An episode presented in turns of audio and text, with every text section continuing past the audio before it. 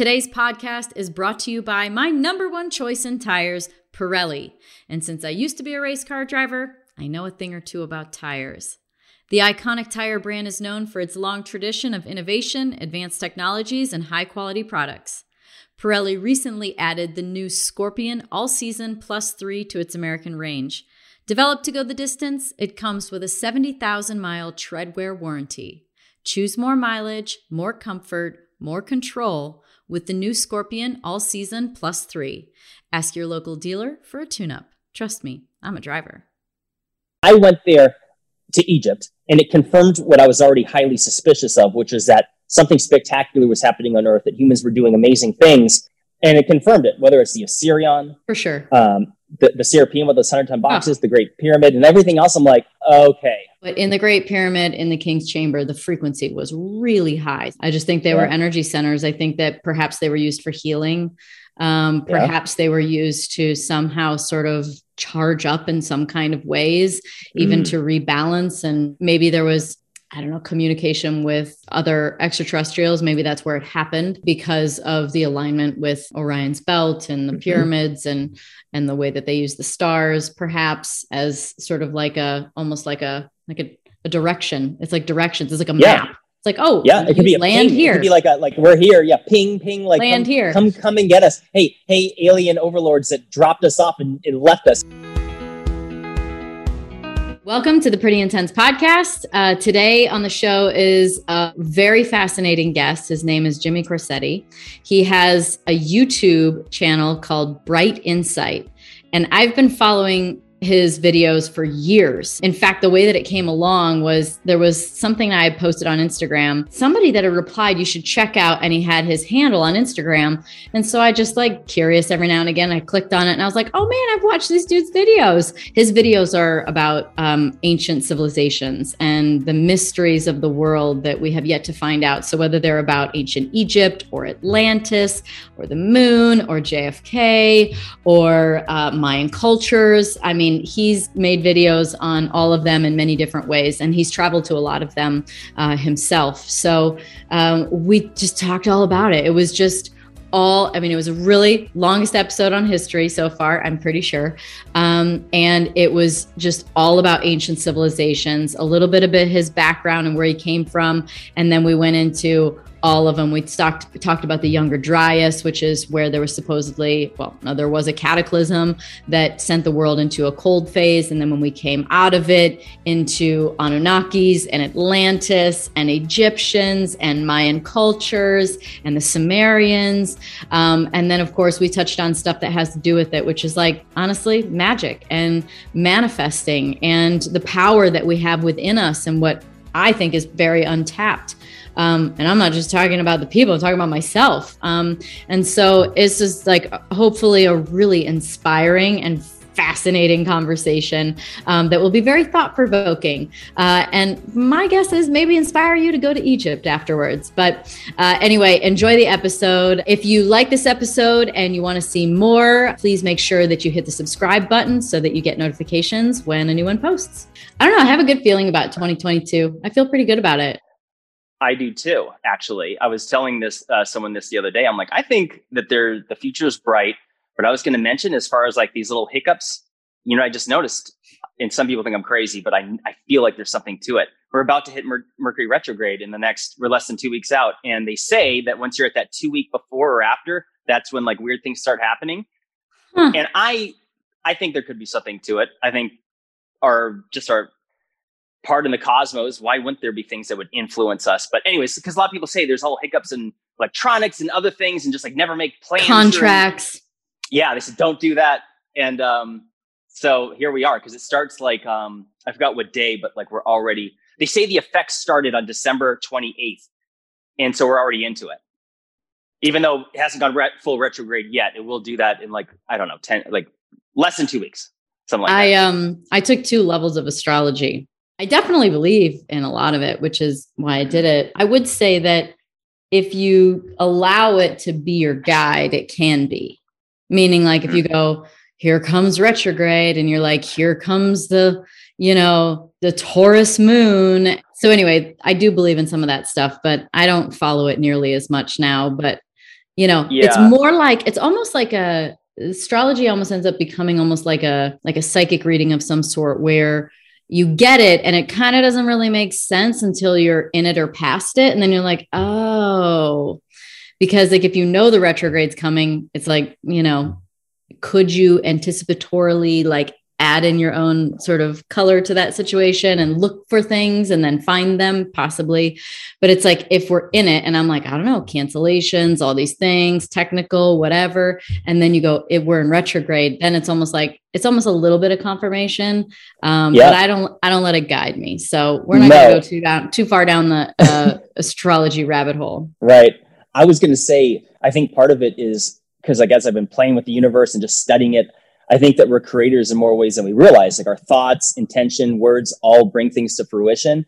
And I think that just the very belief in itself, whether it's placebo or whatever, like I think that could create things because it's like even the placebo effect is a real thing. They do scientific studies for medicine all the time, and there always has to be a placebo. It's the only way to do a proper study.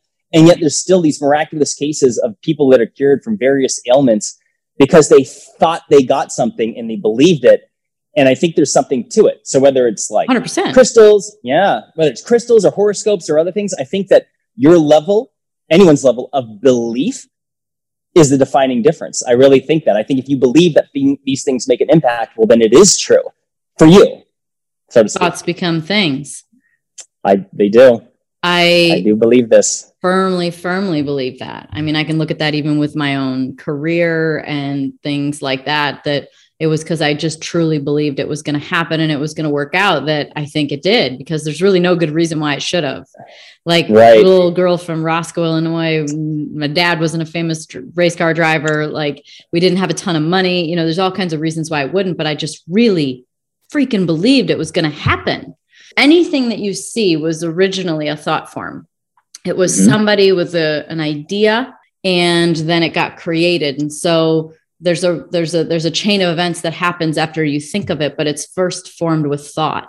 And of course as we well know and i have interviewed people about this nothing is firm and solid even us like we think it is. It's just vibrating at a slower frequency to create this matter. When I interviewed Neil deGrasse Tyson a while back, you know, I confirmed with him about, you know, whether or not there's how much matter there really was. And if you put all the people together, and I was like, I heard it's like the size of an apple. And he's like, yeah, that's about right. And I'm like, oh my God. The guy that discovered that actually was afraid to put his feet on the floor in the morning because he was afraid he would just fall through because he realized that like nothing is actually solid. It, that's actual total science, though, to say it's like vibration and, and because it's like if atoms exist, which I don't doubt, and no one like the whole scientific community like seems to agree, like this atoms are a thing, like they and they're bound together through this mysterious electrical force. None of them are touching each other and they're actually separated by vast distances compared to like their actual size. So that means that all of this is by definition illusion because it's not what we think. Like it's not what the human eyes are picking up on. And and my whole life has changed with the very concept or the, the shift, I guess, in my thoughts of awareness itself of what like our human experience is in the universe. And that I think all of this is a big you know, I try to always eat clean, but sometimes, well, life happens. Friends come over, or plans change, or you just run out of time and you gotta reach for a snack. That's why I reach for Good Foods plant based dips. With Good Foods, I get to snack healthy, but I don't have to sacrifice taste. Sometimes the convenient choice can be the smart choice. Good Foods plant based dips are all made with simple, clean ingredients like fresh produce, herbs, and spices.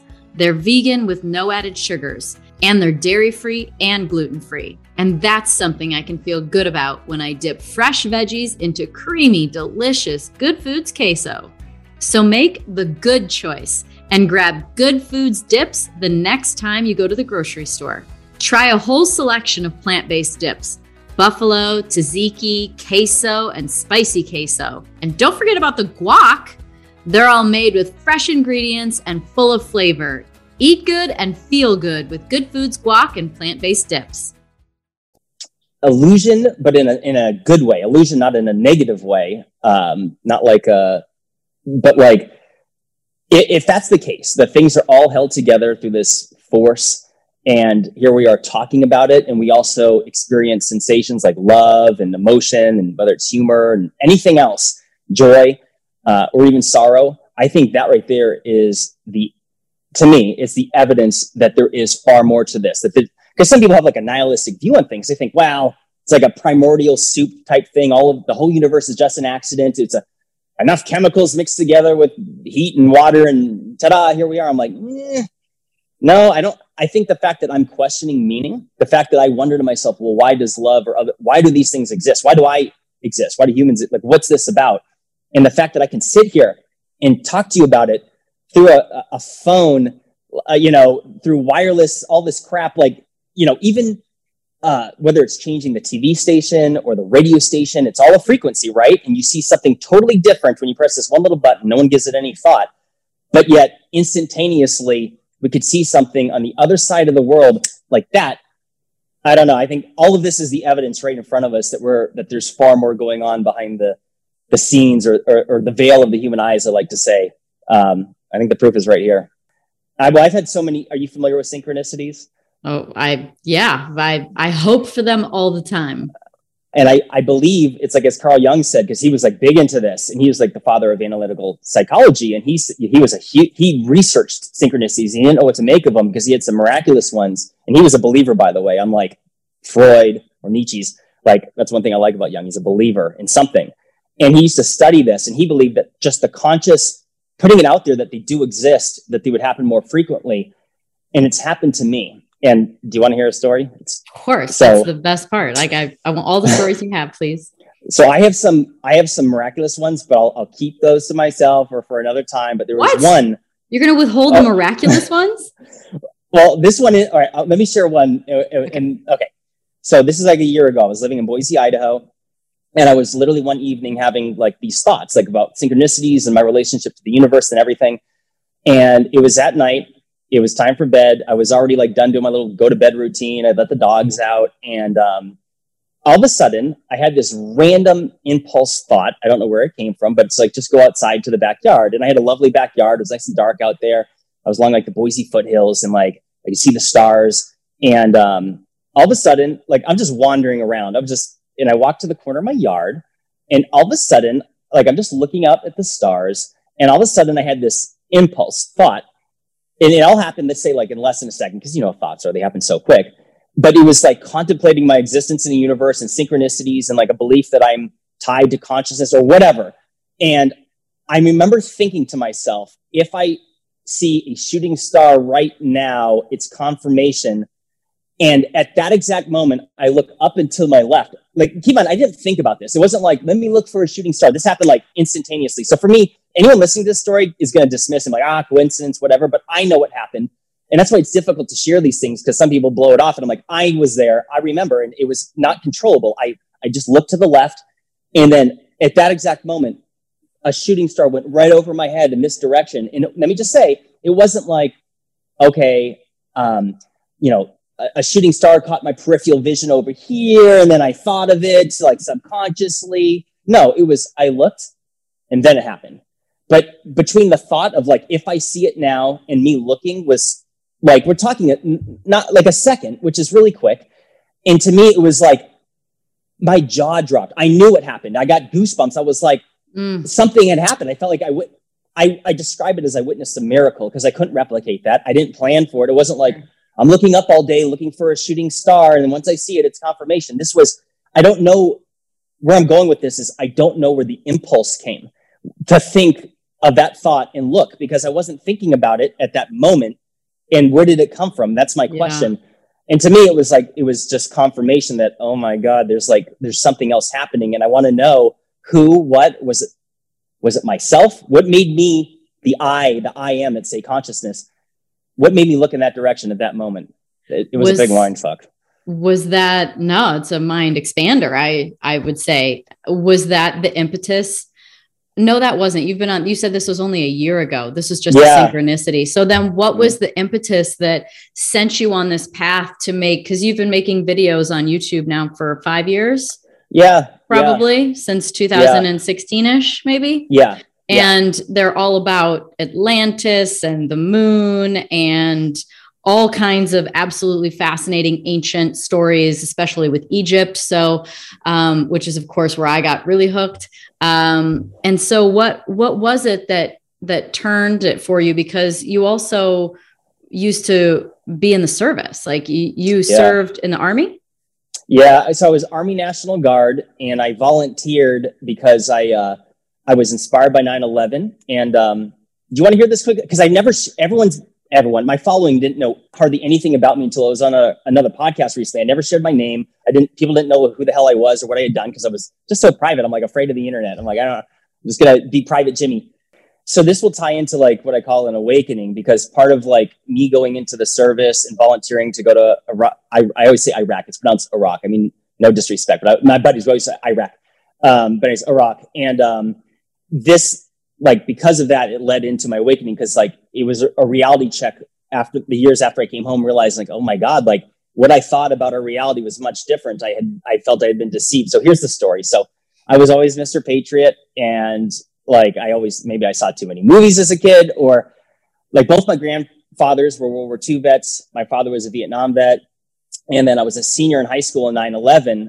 and I was just profoundly affected. I was devastated by it because like that was a very um, impressionable age to witness that on TV. You know, senior in high school because you're thinking, you're, you're you're growing, and you're you're you think you know everything. And anyway, so I was really really bothered by that and um, I ended up having a few knee surgeries, uh, one in high school and the years after. But that whole time, I was like really, really putting a lot of thought into like I'm going to enlist, I'm going to go volunteer. Um, and what happened was I was working on ATM machines, and I had this partner. We go around the valley just working on ATM machines for Chase and other banks. And um, so this guy, his name was I don't know where he's at now, but Ali Al Tahimi.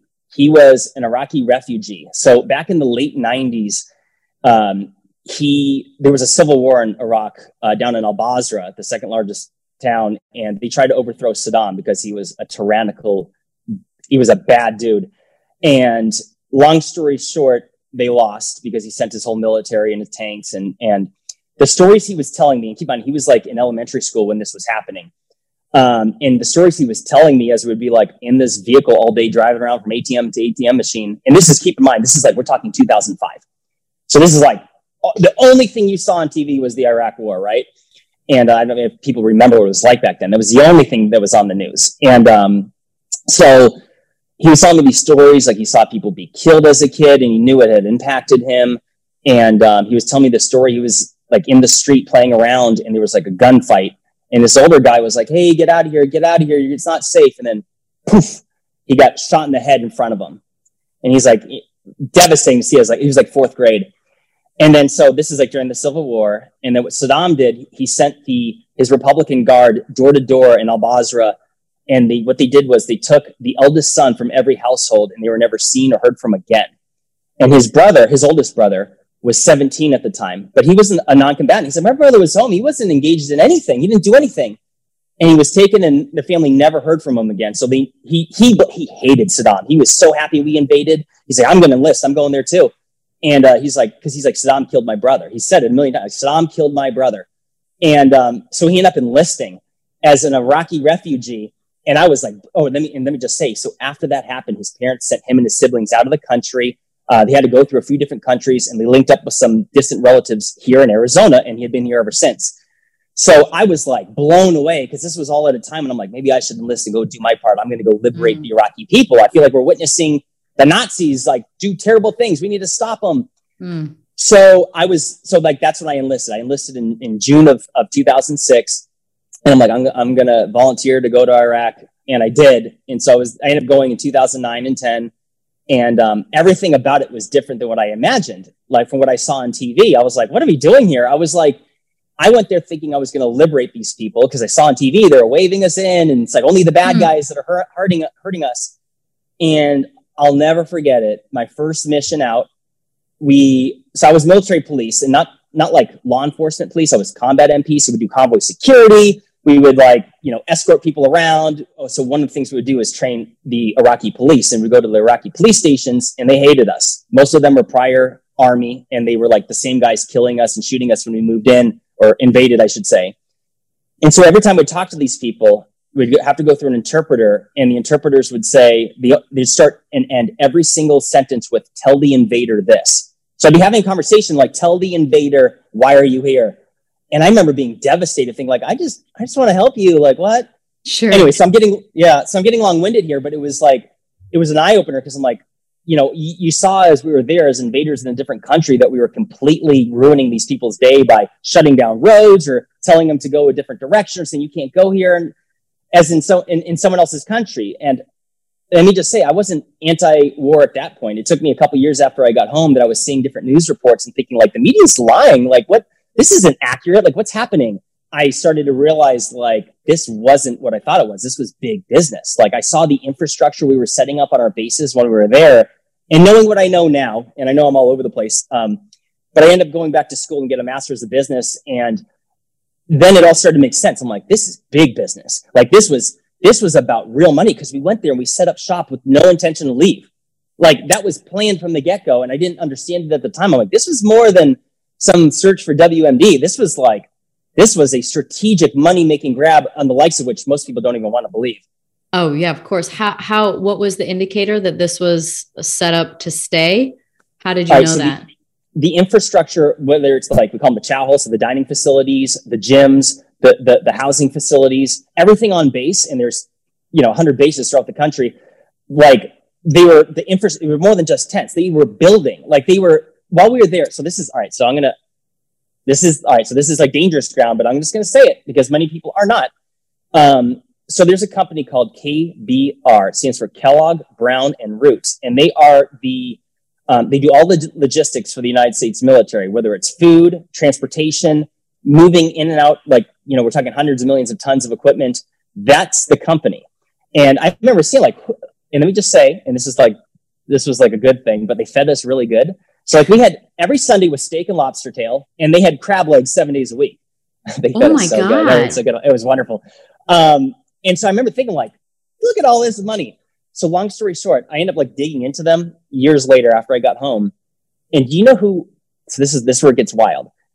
Do you know who was the vice president of KBR up until up until the invasion, or I should say, let me back up until the presidential election. George Bush. All right, I'll just tell Bush you. Senior. George or no, Dick Cheney. Dick Cheney. Dick Cheney. And everyone was saying he was like the mastermind. So like so he was the vice president for KBR, and then he resigned when he got on the ticket as the vice presidential candidate for George W. And then I started, and I remember reading all about this. And if you go look at it now, it's like they tried to bury this because KBR in the New York, let me just say, the New York Times reported on this like in 2007 or eight or whatever year it was. Maybe it was 2011. I don't remember. But there was like more than, um, what was it? I forgot, like a hundred billion with a B. I could be wrong on that, something like that, of overcharges by this company. Um, and like there was all this audits, and the, like the the the they fired the guy that was asking all the questions. So one of the guys that worked for the Pentagon was like, "Oh, there's like a real issue here." They fired him and replaced him with a guy that turned out that shut down the whole investigation. You can read this. This is not wow. Cons- At least they didn't kill him. I mean, that's not within, that's not yeah. out of reason in the in the landscape yeah. of the world as we know it now. Yeah. So to not, I don't want to go too deep, but like, it's like, like I, I started adding these things together and realizing that money drives the world and there are bad people out there that would do anything for a dollar.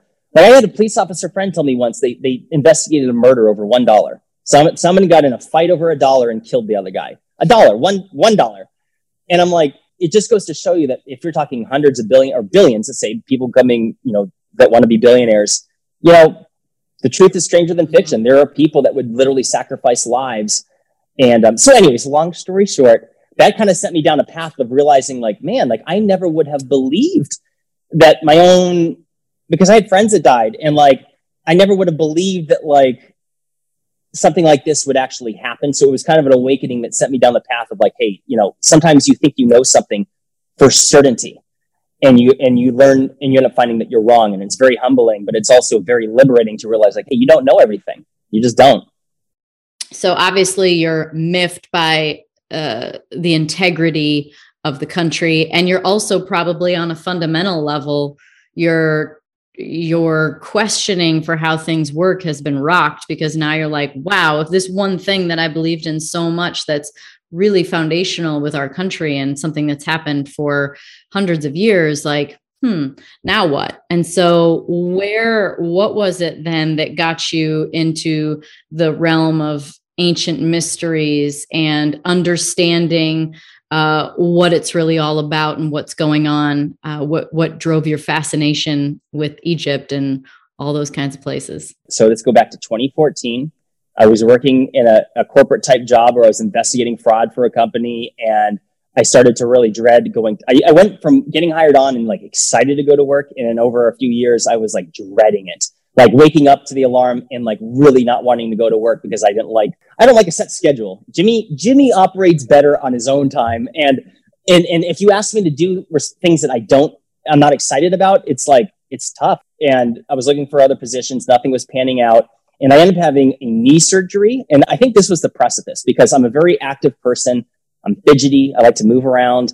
And I think this knee surgery like facilitated a depression that I had never experienced. I didn't know what depression was until I experienced it. In between being couch ridden for months on end and crutches mm. were like rough for me and hating my job. And um, I was married and that wasn't going well. And I was, my best friend was killed in Afghanistan and that devastated me.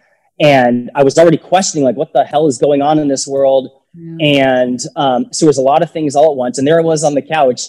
I'd already I had already been fascinated by the ancients as a kid. I thought it was a fun topic, and I just started digging into it. I don't I don't know what video it was I came across, but one that I do remember is that this gentleman Brien Foerster, who does like tours of ancient sites. I've, I've met him a few times. I went to Peru and Egypt with him. Lovely man. He lives in Peru. And I came across this video of him in Egypt at the pl- this place called the Serapeum, which has a few dozen hundred ton stone boxes that are carved out of one piece of, of stone. And these stones were mo- moved some 500 miles away and they're a complete mystery. It's like one of the most bizarre things I've ever seen in my life.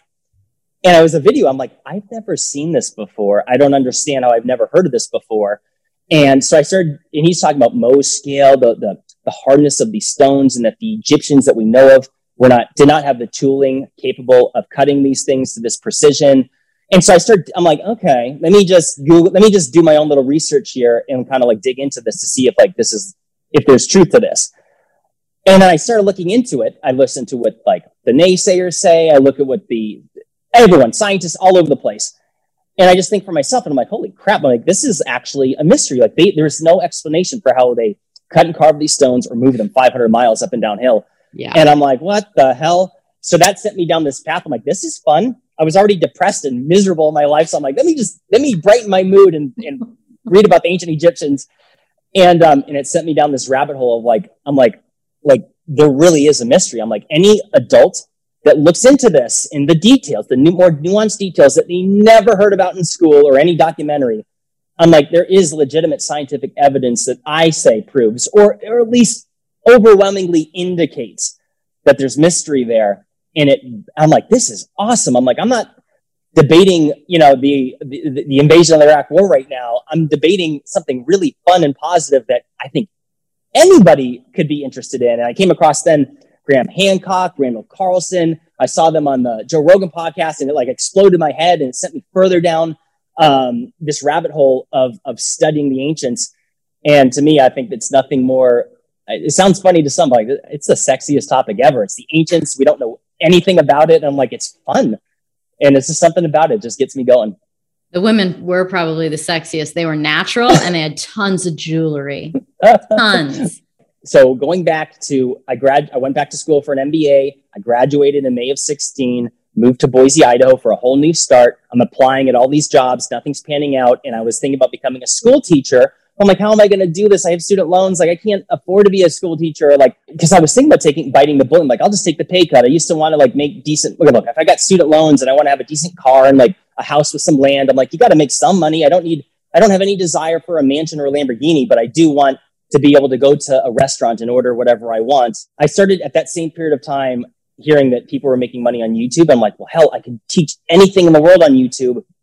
And that's what I started doing. I started shotgunning it with topics of spirituality. I had videos talking about crystals and intuition and like um, near death experiences, all kinds of stuff. And the ancients was the most fun topic because I would see other videos like, ah, I could do better than this. Come on now. I'm like, so I just kept going at it. I'm like, all right, you know, just listen to the feedback to an extent and just get better. And so like a lot of people will see like my videos or my channel and be like, oh wow, you grew pretty quick. You know, you only have so many videos. I'm like, well, I deleted more than half of them.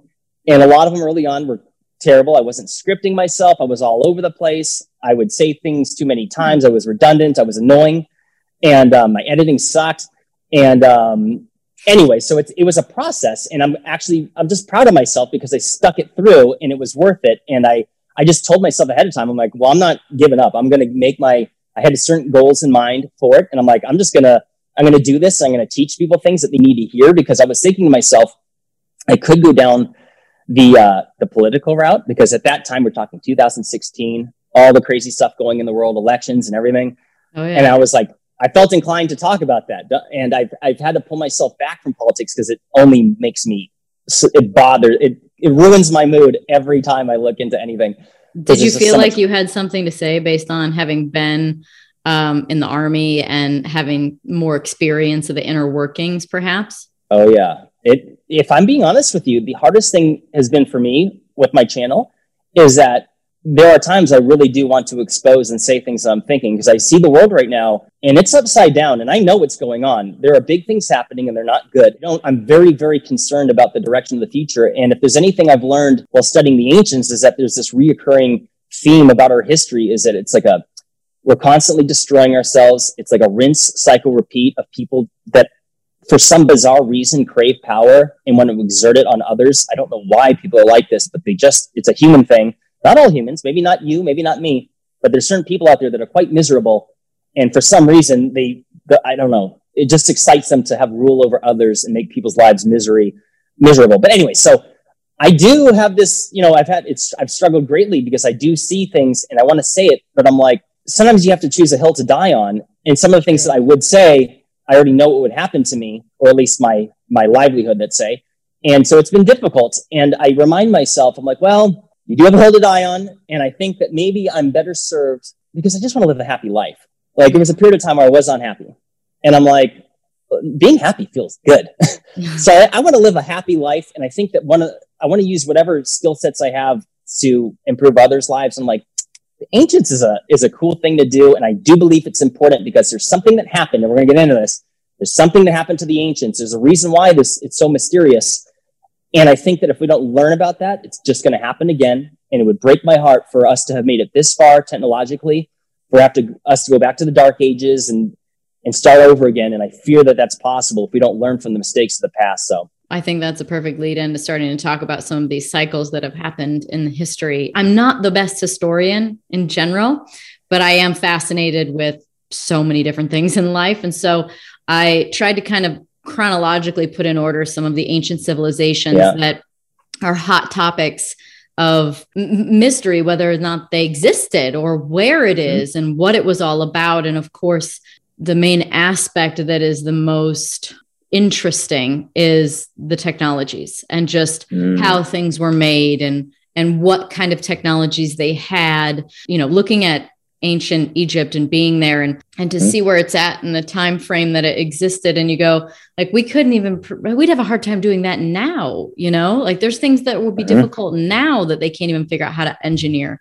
so clearly there was different technology and the question of course is who who did that technology come from and um, so almost like closing the the loop from the very beginning when we started talking about stars is you know one of the things that's so common such a common thread within so many of the civilizations is their use of the stars and especially orion's belt and the three mm. the three stars of orion's belt and those correlating with um, with the great pyramid and the other two um, and then that happens. There's lots of there's lots of other similar situations in different places in the world. So if we're going back back back like probably one of the most interesting things that i think is getting more more attention um, more recently is the younger dryas period mm-hmm. where you know there was potentially a well no there wasn't potentially. There was a cataclysm. There was something that hit earth a, a comet an asteroid something like that and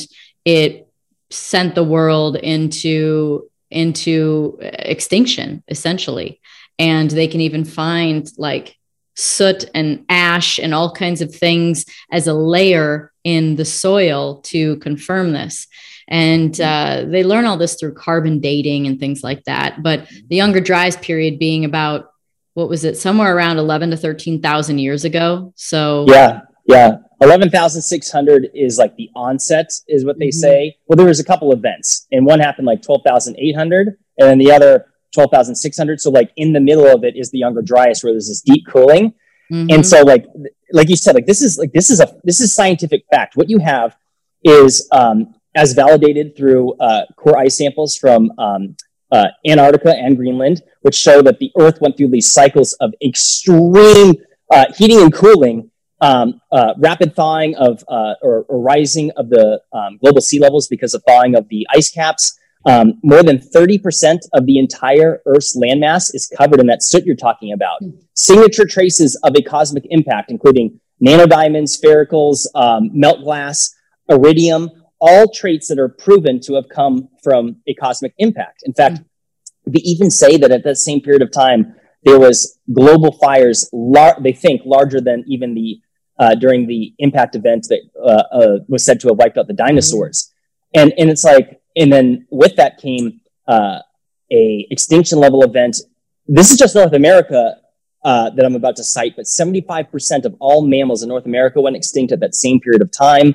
Um, it, and they found like there's evidence of a cataclysm. They found woolly mammoths with food in their mouths and they're like knocked over and frozen with their legs broken, like something poof them over. Woolly mammoth, bunch of them too. And it's like something happened and the evidence is there.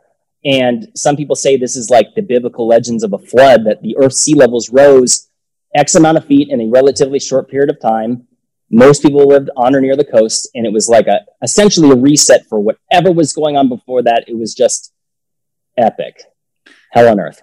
Yeah, obviously. Um, and the way that that plays into it is kind of in some of the the next information, which I know you've talked a lot about, which is Atlantis and whether or not the disappearance or the extinction the the the sinking not the sinking mm-hmm. the covering up of atlantis happened at that time when you came out of the younger dryas and the ice caps melted and then you know things were flooded so but i'm wondering as far as like time timeline goes where do like because i was looking stuff up because i was curious too i'm like man how does this all fall in because i thought of all the things that i'm kind of curious about so i thought about the on the anunnaki I thought about mm. Sumerians, Egyptians, Mayan culture, Roman culture, uh, and Atlantis. And so, like, that's actually the order in which they came out as far as the order. Mm. But that, so where does Atlantis come next in the timeline, or is it more? Because, or is it the Anunnaki? Like, do what, can we talk about the Anunnaki and yeah, let's do that. Who they were, or who we think they were? There are some. I'm going to make a video on this. There are some that believe that the survivors of Atlantis. So, to anyone listening that hasn't heard this, like Atlantis isn't just a Disney movie. It is a legend that comes from the Egyptians, and they discuss how, and this is like 2600 BC, and if they said 9,000 years earlier, there was an event that caused the destruction of this advanced civilization. Or by advanced, like people should consider relatively, it means that they're more advanced than what people thought. Like, it doesn't mean they're more advanced than 2022. Um, but anyway, and the the the date on that is precise to the younger dryas so to me i'm like it's scientific evidence that there was a civilization that got obliterated because it's like it's too much of a what a coincidence is that there's some evidence that would suggest the survivors of atlantis essentially went and repopulated because they talk about these seven sages so this is where things get wild because i remember looking into the story of atlantis it came from plato we got it from solon and and he talks about like Solon being the wisest of the seven sages, but it turns out the Sumerians had their own seven sages. And the Sumerians are what we believe to be the one of the oldest cultures or civilizations that we have proof of. That's so according to the academics, or so yes, that's the that is the first known documented human civilization. Um, however, we know and that was before that about six, what year? 6,000 6, years ago. Okay, so about 4,000 BC. Yeah, yeah, precisely. And so, and what's so wild, and you talk about Anunnaki. So, to anyone not familiar, it's like some people suggest that beings came from other worlds and created us and gave us knowledge and everything else. And what's so wild about it is that if you look at some of the earliest tablets, the Sumerian tablets, some of them, I wish I could show you a photo right now, but they show like these beings on like this bird like craft sitting on it and people looking up at them, holding their hands up. And I'm like, are they trying to like show us, you know, is it like an alien spacecraft, so to speak? And it's right. like, there's some weird stuff. And they have this tablet showing what some I think is the solar system. Um, so it's like, yeah, I mean, this is taboo. This is conspiracy to some people. They're done. Of course, we're, not aliens. It's like, but I'm like, in my back of my mind, I think it's very possible because I think humans are a very weird species. I think we're I'll just say I think we're half alien. I think that something came here and tampered with us, and here we are. People think I'm wrong and crazy. Fine, whatever. I don't care. I bet you it's true. I can't prove it. Uh, that's so I funny. I I just posted a story about the fact that they just hired 24. I think NASA maybe hired 24 theologians to study how the humans would respond to aliens. Uh, yeah. Aliens, mm-hmm. uh, an alien encounter. And my friend sent me a message back, and she was like she was like, "We all already know it. Just let everyone know you're an alien." that you are, that yeah. Patrick is.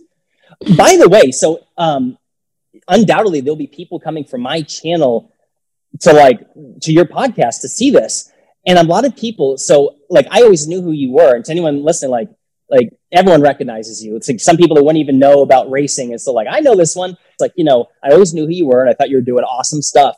And then I heard you on the Joe Rogan Experience podcast back in 2018, and I was blown away because I was like, I, I didn't know much about you, but everything I was just like, wow, like you were you're in, so you're into these topics. Um, you're very conscientious, you're very inquisitive, you're very sharp.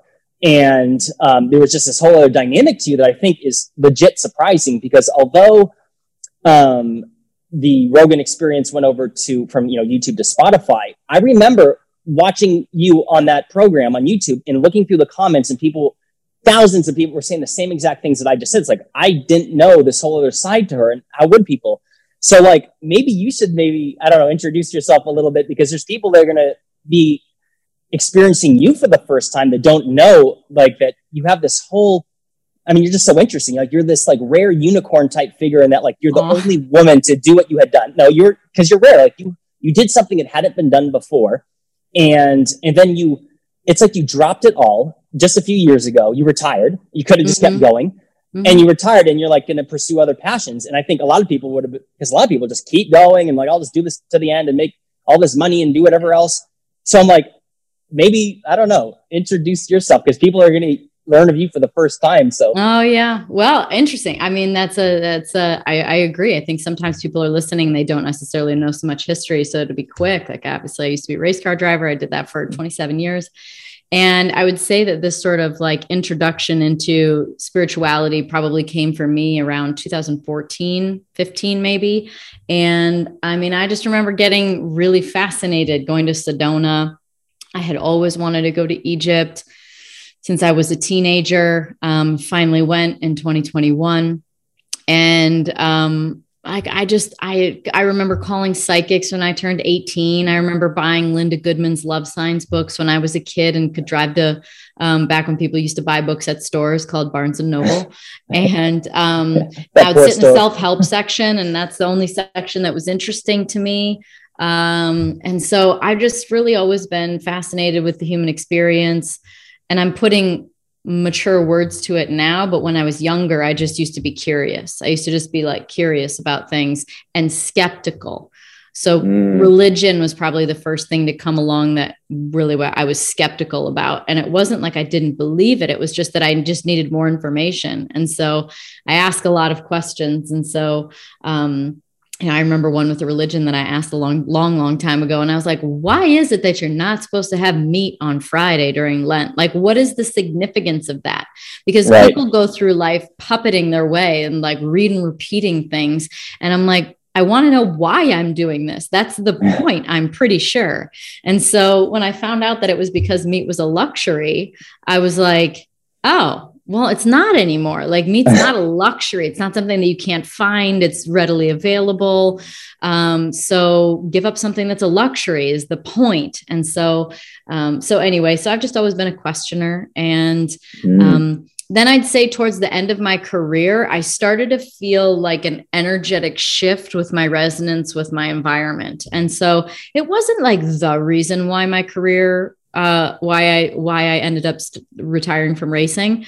Um, but it played in, played a part. Like I think that that just kind of all happens once you shift your frequency to a new level. Then you know you have to be ready for your new life because it's going to cost you your old one. And so there are mm. things that tend to shift or fall away or change that um, that you wouldn't expect because it's just not really in resonance with where you are. So I just remember being at the track and thinking like, wow, people are just not very happy, and like I'm not very happy, and like I just could mm. feel this like tension, like sad dynamic, like this. It was just it's just you know it's a sport so it's competitive and you know it yeah. just wasn't it just didn't feel good anymore and even some of the people like didn't feel right anymore and so then i just started getting even more into videos and watching you know I love Wayne Dyer and mm-hmm. I love Abraham Hicks and I love um I I just started watching anything that had to do with sort of spirituality and and um you know what's really going on in the world from a more from a more like a quantum physics perspective. I'm uh, really really fascinated with quantum physics and how the nature of reality. Um so then i just started diving into that. And then you know it kind of even led to the like there was like a big sort of like finale with my career where it was like my career ended on a sunday I broke up with my boyfriend of five years on a Monday. I moved out on a Tuesday. So I just, it just didn't meet where I was at anymore. And so, like, my whole right. life completely shifted. And so it just kind of sent me on this, sent me on this different direction that was so, that's so fascinating. And, um, I can't think of anything more important in life than growing and evolving. And part of growing and evolving requires you to question what's going on right here, right now. Yeah. And I think we're in a deep, deep immersion of that on so many levels. We're talking politically, personally, um, uh, health wise. Um, you know, reality. I mean, we're hiring mm. theologians to study how we're going to deal with aliens and I think there's just so many things that are being revealed at this point in time um, that uh, that are making people question the way that things really are. And the only way that we really step forward is that the truth emerges, and it takes people and energies and frequencies and and and platforms to you know shift that and to uh, you know reveal perhaps some of the other things that are going on and it's not like the stuff that we talk about today is going to be some be all end all of the answer you know we're probably mm-hmm. going to have to die to figure it out but we can start pulling the clues together and we can right. start sort of like you know it's the house of cards when you pull the bottom one we got to start questioning it all and so mm. that's why you know i'm so fascinated with this stuff and um and I'm really just a big truth seeker. And uh, yeah. if somebody asks a question, they're going to get the answer. And I think that's probably part of why people um, you know, maybe liked me and were a fan is that that I would answer the question honestly. When I know what's real and what's not, and what's then I know more about what's important and what's not. And then when I know what's important, that means I can put my focus there and I can help encourage myself to live a better life where I'm happier, where I'm having more fun, where I'm more joyful, where I'm less stressed out, where I'm not thinking about the past or the future. Um, yeah. That's why I do it so like you had mentioned a moment ago about like being you know quantum physics and all that and spirituality like do you consider yourself intuitive in the heart of Napa Valley lays Somnium, which means to dream in Latin. The Somnium Vineyard Estate is an extension of the love and intensity that I pour into everything I do. To experience our wines, visit somniumwine.com and use the code SOMNIUM to receive a $10 flat shipping rate please drink responsibly. Oh, for sure. Yeah. I think that um, intuition is one of those aspects that's being called to uh, to to be developed within all of us right now uh, because there's not we're not really sure where we're getting our truth from anymore. And so i think that we need to develop that inner compass and inner guidance um, of our soul of our higher self of uh, god whatever you want to call mm-hmm. it um, uh, we need to develop that that ability and strengthen that muscle.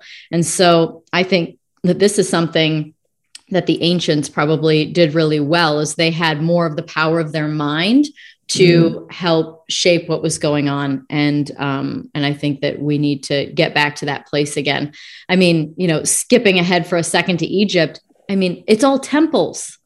It's yeah. all temples. Like there's yes there are pyramids but they're completely undecorated there's mm-hmm. nothing, they're just, I mean, we'll talk about it when we get there, but the temples are like, there are so many of them.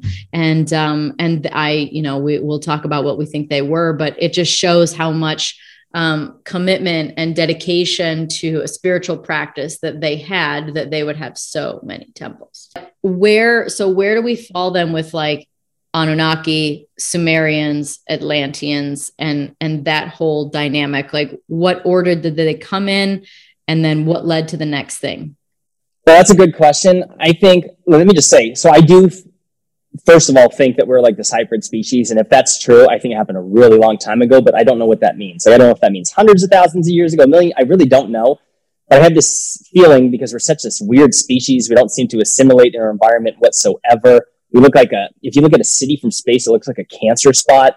Like we don't, we, we, we need shoes just to go outside and stuff. Like we can't even do anything. Like we're this weird, and we, we're just, I don't know, we're this weird species that destroys ourselves. And so like to answer your question, I don't know when that, if that's true, if that's the case, if you're like this hybrid species and, and by the way, I don't even, I don't even uh, dismiss um, evolution. I think that there's evidence of like things are always evolving and adapting. Things are always in a state of change. So I don't disagree with it. I just think there's more to the story. But so to answer your question, I would say that something happened, and then maybe the Sumerians or whatever were trying to explain that, but it's hard to say. Um, all I know is that the Sumerians came. You know, they were around you know 1500 years before the egyptians so-called egyptians started doing the spectacular things like the, the, the most impressive pyramids say the pyramids of giza whether it's atlanteans uh, way before them um, because it's worth mentioning a lot of people aren't aware that the egyptians themselves same say and this is uh, inscribed on um, the temple of horus i believe um, where they say that the came from the island of the quote primeval ones that had uh, survived a cataclysm and they repopulated down in Egypt. And this kind of coincides with what I'm researching now as far as the Sumerians talking about seven sages, and that the theory is that people who survived, that maybe let's pretend Atlantis existed and they were relatively advanced and doing cool stuff. Some people survived if they got obliterated by a cataclysm, and they went around to different places to repopulate, spread the knowledge, I don't know, rebuild yeah. And um, so I think that there's truth to that. I, I, that would be my best bet. The Atlanteans is proposed that that that it that it flooded and that some of those Atlanteans, you know, were able to survive and right. repopulated in Egypt then um, on the Nile, and that's where the the the story continued. It became from there on out. It was thousands, you know, or whatever you're going to tell me how many yeah. years later that mm-hmm. you know th- that it became a, a, a metropolitan and um yeah. and and became what it is as what we would know it today but um but the sumerians were um you know a part of that as well where were where was samaria so in the same exact region so if you have egypt which is northeast africa mm-hmm. it's practically mid east though it's right there so if you yeah. go to like sumer would be iraq um, yeah. the, the, the Mesopotamia, which is the land between two rivers, between the Tigris and the Euphrates. It's all biblical, and it's still there, and um, it's super close. Like it's, I'm well, super close. I mean, hundreds of miles, but it's in the sure. same region. Like it's right there. You're just crossing some water. I mean, you can technically go up and go through Israel, and it's all right there. It's the same exact region. It's all now. It's all big a, a big desert pit, so to speak. Um, it's all the same. It looks the same from space. To me, it's there there is no separation. They're the same, you know, and especially when you look at the fact that the Sumerians are supposed to be the alleged birthplace of civilization, and then that Egypt, which was so impressive, is just south and west to it. It's yeah. right there. You your discovery of Atlantis. Um, where is that, and what is it that m- makes you feel like you know where it is? Well, let me say, I haven't discovered anything. Um, I because some people say that I'm like, I didn't. I, I shared. There was this Learned. documentary. Yeah, there's this documentary from 2011 called "Visiting Atlantis" by a George S. Alexander and Natalis Rosen and this got like no attention at all. And I came across it, and basically they had proposed a theory that a place, something called the Richat structure. It's R I C H A T. It's in the Western Sahara of Mauritania, so in Africa, and it's 250 miles inland. And it's the most bizarre thing you've ever seen, and most people have never seen or heard of it, which is one reason what makes it so bizarre. And in this little known documentary, they propose that this is the most likely site for the lost city of Atlantis. And Atlantis was said to be a kingdom or an empire made up of 10 kingdoms. And then there was the, the capital.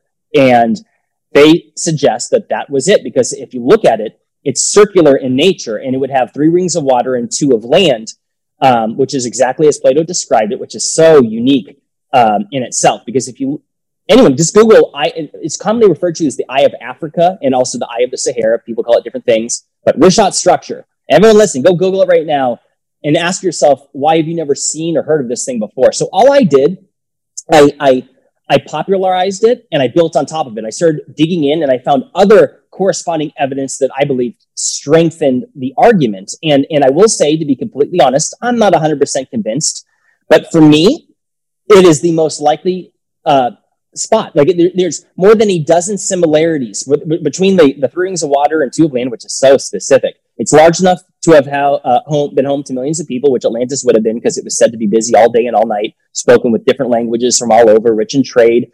Um, it was said to be made up of black, white, and red color stone, which is exactly what you find all around the Richat. Um, uh, it had elephants. It was said to have an abundance of exotic fruit. And the Sahara Desert, a lot of people are not aware that 5,000 years ago, it went from being a, a lush green tropical paradise to what it is now. See, most people have no idea. When I first learned this, and this is, to be fair, less than 10 years old, the, the scientific data keeps coming in. And it's like the Sahara Desert, which is the size of the, of the contiguous United States, bigger than that, actually, like was covered in the largest network, some of the largest network of rivers ever known to exist, and the largest freshwater lakes ever known to exist. And now they're finding all kinds of bizarre artifacts from unknown civilizations. And I'm like, and this happened in, in possibly as little as a hundred years, about 5,000 years ago, that went from green to desert. And the way where I'm going with that um, is that, okay, so that would have been rich in all kinds of exotic fruit and vegetables, um, as Atlantis was said to have. Um, and and I made a few videos on this. It's super compelling. Again, I'll be because I, I, just want to be because I'm an open-minded thinker. I don't know that it's it. I will say this though, it is so the, like I said, there's more than a dozen similarities, and it is uncanny. It's bizarre, mm-hmm. and I think that it's the most likely site. Um, but I, but and, and, on top of that, it's covered in water erosion all across uh, the Sahara. This has been verified by geologists. Um, they, the only debate is how long ago that water erosion happened. Um, there is salt there, which is indicative, although not 100% proof, that um, the water or ocean had settled there. And I, I, bring that up because some people will argue, like, because I've, I've, I've, i made these videos a few years ago, and so I've heard all, I've looked into what the critics have said. I've studied into this because I'm like, let me see, like, am I right? Am I wrong? Is there truth here? Should I, you know, what? Let me, I want to know. And some people say, no, those are natural salt deposits. And I'm like, huh. So if this site was a geological uh, volcanic dome, which is the scientific consensus, is that it was a volcanic dome, dome that r- r- rose and uh, and fell multiple times over hundreds of millions of years or whatever. Are they suggesting that that's, those salt deposits were there before and after all that volcanic activity? Because uh, no, and I, I don't want to be rude, but like that's that's obviously not true. Like that salt would have come after. If that whole thing was a volcanic thing, which I don't disagree with, um, then that salt wouldn't still be there. Salt explodes when you heat it up. Like go go go to your kitchen and put like a, in a frying pan some some oil and throw a bunch of salt in there and let me know what happens. Like, you know, you, have done it, right? It's like, you know, it's like, so my point is I'm making that is that I think it's very indicative that it did come from the ocean. Um, and I just say that because some people are like, no, no, no. And I, Sure. Anyways, don't get me going on this. Um, well, actually, no. Well, I mean, you're, uh, you're justified in that. I mean, like even when you travel, like I went to Egypt in 21, and when you're when you're there, you realize that the front of all of these temples they have these like ramps with stairs inside the ramp and it was because mm-hmm. there was water all the way up to them Yes. Water all the way up to them. And when you go to Luxor and you go to the mm-hmm. Luxor temple and you have you could there's a there's a, a street there's a street that connects to other temples way far away and along the entire thing are you know, cats with different heads, and they're lined up. The statues just lined up all the way mm-hmm. along the street, all the way down. And they're finding them because they were buried in sand and dirt and everything yes. because it had been flooded. And so, yep. you know, when you, and, and then of course there's, the Sphinx and how, you know, there's no way that it was built the same time there's no way that it was built when the Egyptians were there, and neither was the pyramids probably. But the but the Sphinx and particularly has um, uh, water erosion that would require substantially more than what uh, Egypt's been experiencing for the last five thousand years since it was supposedly yeah. thriving. And so um, it's there's so many things that the water and the the temperature and the climate of um, of it is is completely different. In fact, I just did an interview with uh, Alex Honnold, the guy, the free solo guy, and he was talking about how uh, you know obviously hiking and seeing things, and yeah, he was talking about glaciers and how sometimes mm when he's going to places to climb, he has to go in a different way because the glaciers have receded enough. And so, as he said, like if the glaciers stop produce if they're not there anymore then there's no more water then everything's just going to mm. dry out and die if glacier national park doesn't have a glacier underneath it anymore it's going to dry out there won't be mm-hmm. humidity in the air there won't be water to grow things and um, that's coming largely from the glacier yeah and so this is one thing I try to tell people: like, you need when you look at these ancient sites, like say Egypt, you need to visualize what it was like at the time. Because let's say, like we're just talking about the Sahara Desert going from green to desert 5,000 years ago, approximately. And I'm like, well, Egypt's in the Sahara Desert. Uh, and the fact that you were just mentioning the Sphinx has significant water erosion. And that in the last time the Nile Delta region had significant rainfall was like more than 7,000 years ago. So more closer to nearly double the alleged age of it. And what that is, is it's, it's scientific evidence that suggests that there was water activity that shouldn't be there. And it's just it, it it suggests that the thing's older. And um and like you were saying like the nile river was once eight miles closer went up to the pyramid steps. And the one thing i want to point out um because like there is like so when it comes to dating the great pyramid they say it's like okay 45 4600 years old. And um and they've dated it by finding organic matter between the casing stones. And another piece of evidence was the so-called uh, khufu boat which was found right next to it. So, like you're saying, the water went right up to the steps. And and one point I want to make is that people should Google Khufu's boat. Just type in Giza boat, and it's this 150 foot long thing. It's awesome, but and I mean this with no disrespect, but it's a piece of sh- it's a shit box compared to the pyramid. Like if you look at it, it is it is so unsophisticated. I mean, it's better than anything I could make if I'm you know, but like to suggest to suggest that the same builders would could construct the pyramid and then make that crap boat because it, it's said to be Khafre's boat. Oh, this is the, the, the same alleged pharaoh that was said to have um, orchestrated the building of the Great Pyramid of Giza, um, it, and that's supposed to be his boat. Um, and these are all just guesswork. I don't think it's actually true at all. Um, but the point that I'm making is that you're really we're going to make the comparison that the same people at the same period of time that were making this unbelievably sophisticated structure, one of the most impressive structures ever made. And then they, but then like, oh yeah, but we also make shitty boats for the Pharaoh. I'm like, they were supposedly getting all of their large stones to build it from a quarry down the river and putting them on a boat. I'm like, 500 miles away down the river. Anybody else think this doesn't make much sense? And I know that's the way it mm. flows. It does flow from the yeah. south to the yeah. north. So mm-hmm. um, up, you know, that's kind of upriver. Um, the south yeah. is upriver. Um, so the end of it is down towards Cairo, where the where the opening, where the the northern tip of the of of Egypt is in Africa. Mm-hmm. But there's no way there's no way. And these stones are like megalithic size. And like you know i mean let's just start diving more into egypt now. Yeah. um but you know when you look at of course one of the first stops that i made in on my tour was to abydos to mm. seti's temple and then yeah. to the Osirion temple behind it mm-hmm. which is like buried it's not buried but it probably was kind of at some point it's way below the, te- the seti temple and there yeah. and i believe that the seti temple in abydos is supposed to be one of the oldest oldest temples yes. there is that correct I, I I'm not, I think so. I'd have to double check, but I like yeah, three plus thousand years old, like an old one, and um, and and they they claim. So anyone that's like not familiar with this, Google Temple of Seti, Seti the First, I believe, and then Osirion, O S I R I E O N, I believe, and uh, oh, Google will bring it up. And they claim it's the same structure, the same temple, but anyone looking into it, it's unbelievably different. Like the Osirion is made up of these 60 plus ton blocks that are like 12, 14 feet tall um, like eight Huge. feet wide. They're unbelievably big and were said to have been brought from hundreds of miles away. And I'm like, these things, each one of them is heavier than than an Abrams tank. And like, I don't know if people understand like the, the like there's it's unbelievable mass. And um uh in actually w- quick random, some of these stones that they find, like whether it's at uh because I don't want to forget this, I thought about it a moment ago.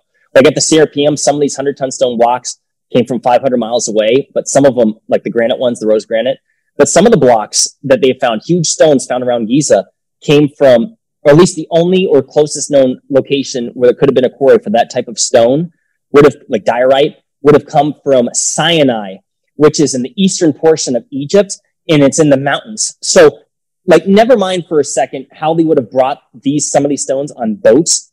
That's one thing because we never found a boat that could support any of the weights on on these stones. But we can come back to that. But if nothing else, because some people are like, well, they had a bigger boat and you just, it's gone now, so it's gone. And, and that's not proof it didn't exist. I'm like, fine, fine, fine, fine. But explain to me how they brought a 100 ton stone up and down hills in the mountains and then across the river. I mean, and from hundreds of miles, like, or maybe like less than like 150 something miles, whatever it is. Like, explain that up and down hills. I'm like, come on now, come on. But anyway, of course, sorry, it's like it's like the craziness. It's like the craziness of Mayan cultures. And when you look at Peru mm. and you mm. go to Machu Picchu and you look at they built it like in the middle of these giant, giant mountains, and then they just created this major structure civilization. And you're like, how'd they get the stones for this i don't know so my theory is that yeah. they because when you look at the the casting of these and i say casting um, perhaps there was some way to melt the rock. They had some kind mm-hmm. of frequency that melted it. Um, also when you look at the um, precision of like filling in all the gaps and the little cracks and like nooks and they're not just like block block block with mortar in between all of them. They're fitted right, right up to each other. They have interesting little nooks and different different mm. little characteristics that you're like why would they waste their time with that? You know just make it a damn yeah. square and I, I i think they had some kind of frequency technology that um was able to dissolve these and be able to reshape them.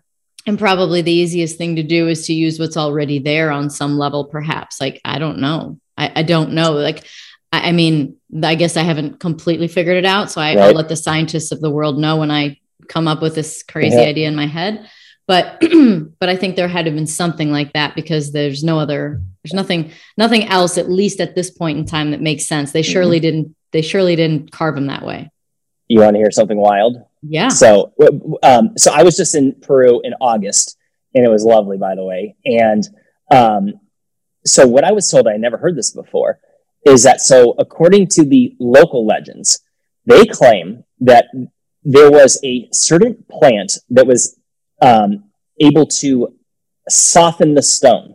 So it didn't like melt it all the way down, but it simply it made all it, it facilitated that all these polygonal shapes that are perfectly fit together so, and, and all right, so this is what a it plant? said. Yes. So no, hold on. So this is wild. So they ate mushrooms allegedly, and then they saw it melt. right. Yeah. They envisioned it. They imagined it. So allegedly there was these birds that were living on cliffs and the locals hundreds of whatever, how many years ago found that the birds were making nests out of the same type of plant. And then the mucus or the, whatever the, the whatever it was from inside the plant was essentially when it was sit on stone for periods of time, it would essentially soften it up and like deform it. And you could like kind of like put a fingerprint in it, so to speak. And um, this plant, there was said to be two different plants that could do it, and they were at very high altitudes. Now, this doesn't exist anymore, but what I saw, I went over there thinking they had like advanced machine cutting or la- and I'm not saying lasers, but it looked like laser light. Like if you go to or laser light precision, if you go to like Sacsayhuaman, you have these 120 plus ton blocks fit together perfectly. That today would be like a laser, you would think. And um, and I looked at it and I'm like, it really opened my mind. I'm like, I think they did have an ability, whether it's through frequency or a plant that was say eradicated by the Spaniards. I mean, that could be possible. Whatever it was, something's missing. And the one thing I want to point out, because if there's one theme to my anything I'm doing with this ancient stuff, is I want to just share to people like there's a real mystery here that some people have it in their minds, like I used to, which is that well, if it's not on the news, not true, or I would have heard about it if it was true, it'd be on the front page. So you know, next, you know, can't be bothered. And the reality is that if you dig into this stuff, you'll see that there are unbelievable mysteries. For example, um, I'm sure you went to Ollantaytambo. It's like the other. Oh, it's like the other most Tambo or whatever. Yeah, it's hard to say, yeah. but I did go there. I went to a I went to a ruins there too. Yeah, yeah. So the, a, did you go? Did you go to the top? Did you climb up all those like 1500 yeah, steps? Yeah, yeah, yeah. So it's a it's a huge. Eh, there's almost like it seems like auditorium style. Yeah, yeah, yeah. Levels. Yeah, it terraces. It's probably yep, boom, terraces boom, boom. where they. I think they farmed is what they said. Yeah. Yep. And at the very top, did you notice it's like Sesame Street? One of the things is not like the other. Did you see those massive 80 ton blocks at the top? Like those huge, huge, huge megalithic stones. Those ring a bell. You would have I mean, saw. I guess there was remember. a structure up there, but yeah, okay, that. So that those same stones are known, and this is like not debatable. Uh, on the mountain on the other side, there's a river right there, but two miles away there is a quarry. And I even measured this on Google Maps, like I because I was told this when I was there on a tour and I came home and did my own little fact checking. And sure enough, the, the, the quarry where that same type of granite came from was across the valley, two miles away, over a river, and up like 12,000 feet up. So even thousands of feet higher. So this, to bring these 80 ton stones, he would have had to gone downhill across a river, you know, a couple thousand feet again. 80 ton stones. I'm like, this is just like not efficient. That's just not efficient. No. Like, why wouldn't they listen just do something else? I know. And here's another thing I've been dying to share. So, okay, because like the experts will say, "Wow, they would have how?" Because they like, "How did they move these stones?" They're like, "Well, we they would have rolled them over on logs." I'm like, "Okay, well that's possible." But here's here's what's so wild: the largest native tree in all of Peru. I forgot the name of it because it's a very exotic name, but I have many photos of it. First of all, it's particularly small, and none of the branches grow straight. None of them. None of the the the, the oh. original the, the trunk. It, it's all bendy. It's a very unique, beautiful they can't looking roll tree. it. No, and and people will say because they have a, an abundance of, I believe it's eucalyptus trees. Uh, I think it was from Australia. Is that the big the tree that comes from Australia? I think it's eucalyptus. If I'm getting that wrong, but either way, in the 18 so the bar the biggest trees now are like you know they're 100 feet tall, and there's like a bunch of them there in Peru. Um, but and, and and the experts will say, well, yeah, see, they use these trees for rolling them on logs. But it's not until you dig into the details that those trees were brought over from Australia in the 1860s. Oh. Did not exist. It's not native of Peru. I'm like, what? Course, like it's fun to dive into mystery, but also it just trying to help encourage people to start questioning things, question things. You know, it doesn't mean that everything out there is fake, but it, it does means that some probably is. And I think that we can all agree that there's some shit out there that's not real. And our history has been covered or left out and you know uh, just to like intermission perspective it's because obviously i think that we have so much more capacity and power as a human as a human being. It's like even mm. when we think about ai and all those crazy things going on we're like oh man they're going to replace us. They're you know they're going to be technologically advanced. It's like all of their information is still coming from humans. So, you know, imagine if we were able to trust and believe and cultivate our own, you know, our own capabilities that go beyond just like collecting data. What about mm. manifesting? What about moving something with your mind? I had this crazy dream as like a side side story too. I had this crazy dream a couple of years back where I was um I was in this basket. It was like a basket that was kind of small. It was almost like the size of what a hot air balloon would be, but there was mm. no balloon. And in this basket, you could go wherever you wanted to go in an instant. Like the basket moved. And so it had anti-gravitational levitation and it would and it was and in the activation there was essentially because i was like oh man how does your hair not get wind blown when you go like a million miles an hour going somewhere? First and question yeah. it was yeah my hair. And so um it was there would be like a, a force field or like an energetic sort of bubble around it that would protect it from protect you from the elements. And so anyway i later on after i saw that video I was looking, this is within the month, a month, couple months after, uh, looking on Instagram, and there was this, there was this video that had popped up on one of my follows, and it was a basket that used some beetle technology to levitate, and it would just zoom all over it, like 800 miles an hour. And I was like, no shit. So obvious. So anyway, I'm just like trickling that See? in as a funny little ridiculous story. Maybe not ridiculous, but how did they get the stones there? Were they able to levitate them, move them? It probably makes a lot more sense than rolling them down trees. I went to uh, Stonehenge in England, and yeah. they said the same thing that they they somehow got these huge, huge. I mean, like when we say huge, they're just you have to really be in person to appreciate them. Right. Um, but they said they came from hundreds of miles away. And it's like, but why? But why would you do that? Why would you waste and spend all your time yeah. with the technology that we think they had mm. to just like wheel them on over here to build this like design? It's like art. Like obviously it had a high purpose. They obviously didn't mm. roll them or anything like that. They had some other technologies. So when we think then about like how the pyramid was built, like man, I mean when when I was at Karnak, they said see how this mound of dirt is here and you can see the separation the gap between this wall and the next wall and that that mound was basically built up so that it would keep building. They just keep building the wall, wall the the sort of mound up and they'd ramp up the rocks to build the temples. And like obviously there's some remnants and some ways that some of that could have happened possibly but we're talking about the great pyramid of egypt and we're talking about something that's how tall is it? Do you know?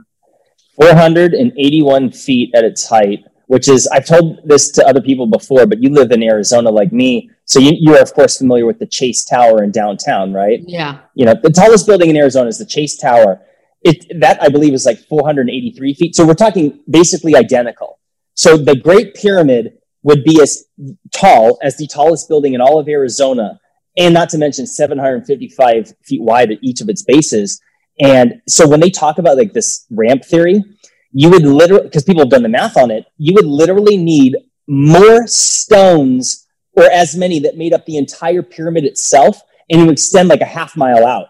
Like, because like if you get to a point where like at 10% grade, every physicist like there's no you're not moving those 70 ton blocks up that so like okay so the then this is the consensus. This isn't like jimmy like guessing. Like this is like okay well how did they do it? 70 ton blocks more than 120 of them uh, you know more than 300 feet up inside the uh, alleged king's chamber and all that.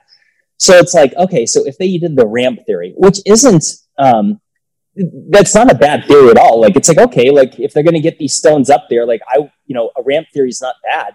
But then you do the math on it. It's like, well, if they needed more stones or as many as it would take to build up the entire pyramid, well, then where are those stones now? And I could say, well, okay, uh, I use those for the next pyramid. Cool. Okay, but then what? Where are those stones? Like for that, you know what I'm saying? You do it next, next, next. And I'm like, yeah, no, that's a, that, nah. I, I don't know how they did it. And I, I, it makes me, I feel proud to say I don't know because there's a lot of people out there that say, we do know this is how. And I'm like, okay, well, that's there's no you can't prove that. So to say you know is that's not honest. Um, you see Sawyer walking around? Can you hear him walking? Are we good? Sawyer, no, you're you good. See you're him? totally good. Cute. I don't want to walk him out. Is that a, uh, is that a dog or a buddy. cat? Oh, that's a dog. Sawyer, come here. Yeah, Sawyer. Um, because you gotta hold on. Let's see. Come here, Sawyer. Can you see him? In her oh, that's Sawyer. Oh yeah, sorry. Come here, come here. Say hi. Say hi. Everyone likes dogs. Hey, I have a policy. Never, and trust me, this is good life advice. Never trust anyone that dislikes dogs. I hear you. It's one thing if they don't want to if they don't want to own one because they travel and they just don't whatever. But I'm talking about people who are like nah, like you want to have a dog, like nah, don't trust those ones. I pet them when I'm them. not supposed to. Which makes me think cats were a huge thing in Egypt too. Like, I mean, Everywhere. like cats were a huge thing. Why are why were cats such a big deal in in ancient Egypt?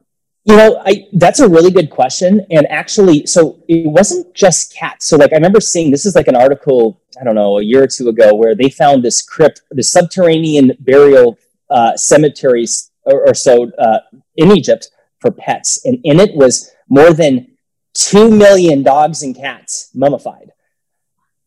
Yeah, they, they the Egyptians. So as far as cats, like they do seem to be. I, I almost felt like they lean, they lean towards cats, but at the same time there was Anubis, the dog. So I'm like, exactly. I, I think they're both. And I, to me, I look at, and I don't care if people think I'm crazy. I look at dogs and cats as spiritual beings, um, especially Sawyer over here. Like he feeds off me, so I could be really stressed. Like I could if I'm like looking at my laptop and he's in the other room, this has happened so many times where I'm like feeling like my blood starts, you know, I'm start like I'm, I'm stressing about something, and then I'll hear him whimper in the other room, and like I'm like he senses it because he'll do it in front of me, but then it's happened in times we're in the different room, and it's not like me breathing loud, and I'm not, I'm talking like I'm seriously quiet. Yeah. I'm looking at something I just came across. I'm like, oh damn it, like in my head, and then all of a sudden I hear him whimper. I'm like, because I've heard other people refer to dogs as psychic um, buffers yeah. for the for the spiritual realm and and and I was going to say along with that the same thing with cats because I used to say I'm not a cat guy, but I am now. I don't own a cat. I only ever get one if I have um, a property, so it can be an outdoor, indoor, outdoor cat. Um, but um, I've noticed that in my life, as like I've chilled out over the years, um, more and more stray cats come up to me, and it happened a ton in Egypt, where some people got scratched by cats the same cat would come and be friends with me. And I have videos of this. I was going to post on Instagram, but I want to be like a lameo and post it. Um, but I was like, I made a lot of friends with cats, and I feel like it's because I was out there with this really non-predatory mindset. This very, and by predatory, I mean like just, you know, like a lot of people, a lot of stray animals won't go up to certain people because they're in their own heads and they're they're giving off this vibe of like stress. But if you're just chill and really happy, they seem to gravitate towards you. Because I've known people in my life that animals just love them. I'm like, what's going on here? Like, what is it? They're like, sure. this whisperer the for animals. Animal yeah, like have you the animals like you? Don't yeah, yeah, they do. Yeah, yeah. I'm sure you made friends with the uh, the cats at, and Aswan at the. Uh, it wasn't at the Isis temple, but at, there was another temple that we Philae. went to. Maybe it was just right on the river. It was the one on yep. the river. There was the cats right? were the very friendly there to to to that people place. in general, and it yep. was real friendly to me. And then all of a sudden it bit me, and I was like, "Wow, what does that mean?" Um, but anyway, um, was yeah, it friendly? Was it mean by? Because sometimes they nibble. Some cats are a little aggressive, and they mean and they're friendly. Some cats don't know any better because they're not domesticated. Was the cat mean to you? It's the swipe is the bad thing. A bite might not be bad. Anyway, back to Egypt and back to mm. some because there's just so many things that I'm just so curious about your perspective on. Um, so there's there's the stones and like not to mention we're talking about how to get the stones there but then also the outside of the pyramids was mm. smooth and shiny perfect it, and yeah. perfectly smooth and shiny it doesn't look like that now but it was and also there were tops to the pyramids so yeah. i'm curious what you think the top was made out of what do you think the purpose of the temple was and then also mm. just to like one final piece of like having been there and going through going through the tunnels and the yeah and the inside the of the great pyramid the mm-hmm. shafts mm-hmm. and the stairs and all the like everything on the inside was definitely like i mean there's no decorations it looked like it was meant for acoustic purposes it um but it was um it, it also had some very small passageways and some very tall ones. Um, but anyway, I, how do they carve that into the stone? How do they plan ahead on that? I think they probably had to have some sort of like cutting, not cutting, but like frequency device that had to have been able, you have to go in after. They had to have gone yeah. in after.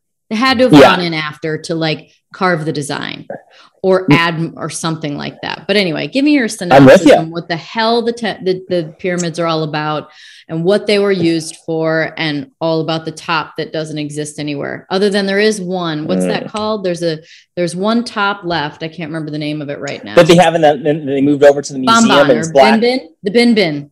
Uh, something like that. Yeah i don't remember. Bin bin yeah, top. yeah. Actually, a quick little story on the bin bin top, and then I'm gonna let you have Tell me.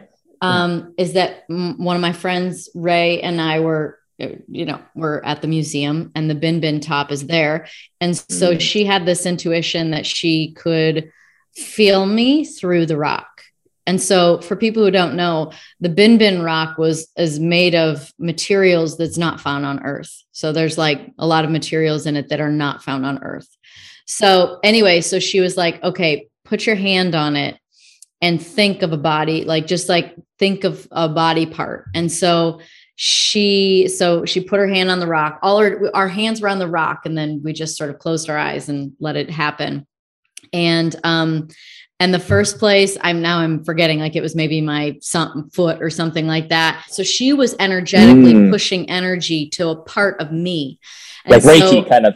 Yeah like a reiki kind of thing. And so she get so the first one was right and then the next one was totally right too. And we just both stopped and we were like oh my god that was so crazy. Like something like that to me like that's something i would never forget for the rest of my life and i always wonder like how is that possible? Like it's to me because you can't prove it to someone else but when you experience it then you know it's real. It's like seeing is believing so to speak. So of course we were all taught that the pyramids were built to be tombs for the pharaohs and i really want to emphasize to people that that theory did not exist until the latter part of the 1800s at that period of time britain controlled egypt. They quite literally invaded. Um, they had authority there. Um, a lot of people don't realize that Egypt has been absolutely conquered at least several times. I can think off the top of my head, but like who knows the other lost history there. Um, so I just want people to know that the only there is absolutely no, almost no evidence to even suggest that the pyramids were built to be tombs for the pharaohs or anybody. As you were mentioning, besides the fact there's no decorations, they never found a single mummy in any pyramid ever, which surprises. Every time I tell that to somebody I meet, like, "Oh, what do you?" You know, I tell them like I'm talking ancient history, and I mention that, and they're like, "Really?" I'm like, yeah. Um, the internal structure and layout is so utterly bizarre that to me, I believe that it was functional. I do not think that the pyramids were built to be tombs, and I know that sounds crazy to some people first because, like, well, what is it? What do you mean functional? Like, it's a stack of bricks. Like, what are you talking about? And I, I just generally, I'm just sharing what I think. I think it's above us that they were, some people back in time were more advanced than we are today. Although that's not to say that we're not more advanced than them as well. I think that there's just different realities that can exist at any point in time. In, in, in, in like if you were to get a bunch of humans and put them on a bunch of different planets and come back however many years later, I would, I'm, and assuming they didn't get obliterated by the elements or whatever, and just got a chance to really just thrive. You know what I mean? Like they- they're fed and they're secure and they're just allowed the human ingenuity to, to, to carry on. I bet you each individual civilization would be doing things that the other civilizations wouldn't think possible and vice versa. That's what I think. I think this is how humans work. Um, and I think that's what happened back in the day. And I, I, I suspect that the pyramids were some sort of energy device. And I say that because the Nile River once went right up to it. And I, when I think of like the largest structures on Earth today, like hydroelectric dams, that's for producing electricity. And when you look at the fact that the, the Nile River once went right up to the steps, I'm like, and there's a subterranean chamber. Some have philosophized or, or, or have suggested that, theorized, I should say, um, that it channeled water and did something. Um, and and I don't know though. Like what I do know is that I walked through it and knew I was in the presence of greatness, and there was not a single thing about it that to me resembled a tomb because I went to the Valley of the Kings. I went through the mastabas all around the Giza Plateau, which are known burial sites. Um, and there's not a single similarity at all, except that empty those empty sarcophagi boxes inside the alleged king chambers of each. So okay, maybe they were. There's a few possibilities there. Either they later on were used to be tombs for somebody, which is totally possible, um, or those boxes were once something else. Like in the in the king's chamber, it almost seems to me that that was something else and then was carved out because the um you went in the you had I don't know of course you did you went in the Great Pyramid King's Chamber right King's chamber, Queen's chamber, and subterranean. did you did you lay in the box I did. I was going to ask that. I did. I I toned in the box. We all Did had a you? chance. Yeah. yeah isn't that wild and for Um, people who don't know what toning is, it's just honestly like do it yeah like um um I can't do it yeah You're just and it toning. It's just like sounds. Mhm. It's uh. So anyway, we Yeah. all had an opportunity to lay in it, and did you too? You did. I did. So I was with a tour and I was really polite the whole time and let everyone cut in front of me and like because I didn't want to be Mr. because I was there with my camera and I was there to take pictures. And then I'm it was surprised last that you were able to film in there. They told us we couldn't. I know they did. Our private visitation of the Great Pyramid was from 3 to 5 a.m. It was Oh Fucking- wow. Holy fuck. shit. fucking What was that like? It was a full Yeah. moon, full moon in Leo. Woo! and Oh, it wow. was it was stunning. It was so bright to be able to walk there because it was a full Oh moon. my! I was in there for we had a two hour, um, and it was at like six to eight p.m. So what I had done was I had me and a buddy. I literally sprinted and ran in front of the entire group of like thirty something people. I, I ran and I got in there first, and I had about almost three minutes alone in there. The Great Pyramid King alleged King Chamber, totally alone. And it was like that was a special moment for me because I was like, I did it, I made it here. Like I'm here. Like I'm like I was literally like I don't know if I pinched myself, but I remember thinking like pinch, pinch, like, holy shit, Jimmy, you made it. And not only did I make it, I'm there alone. And it was, and then I laid in the box by myself. And I remember just looking up and like, and one of the things that stood out more than anything was the acoustics, that even the, my breath, the echoing, it, I've never experienced sound reverberation like that. right. It was next level insane. Because even if you're having a conversation, it's like echoing. I mean, you know, like it's like, but like at a level I've never, I didn't even know could be possible. It was crazy and um, yeah, I just I just knew I was in the presence of greatness. I remember looking around at all the precision of these huge seventy ton stone blocks that were fit together per- perfectly without any type of mortar, and and just thinking to myself like, what? I knew I was just confused in there. I was like, I don't know what this is, but it's something else, and nothing about it. I didn't have any burial chamber vibe to it at all. And I know some people listening is like, oh, okay, who cares about your vibe? I'm like, it just wasn't. I just don't. I don't believe it. I would bet my. I would bet I bet a limb on it. And if I end up losing an arm in the process, I would be utterly shocked. I would be shocked because I, I, I do, I genuinely believe, and it's not just a feeling. It's like if you really research every argument you can hear about the pyramid on being a tomb and otherwise, or other theories as well that are alternative. Yeah, I lean way against the the, the burial thing. I'm like, no, it's something else. Because yeah. okay, you know when you went, you go down. So here's the thing: a lot of people don't realize that when they think of the pyramids, they, they in their own minds, because they're not familiar with the layout, they assume or think that it was like this maze uh, to hide the pharaoh, you know, the tombs, and you know, it's like this complicated structure. It isn't. You go down, and then you go up, and then you're there. Yeah. There's no, there's no like zigzag left and right. Where do I go from here? Like, no, like if this was meant to hide pharaohs, which they claim, I'm like, well, then all I did is go down and up, and I'm here.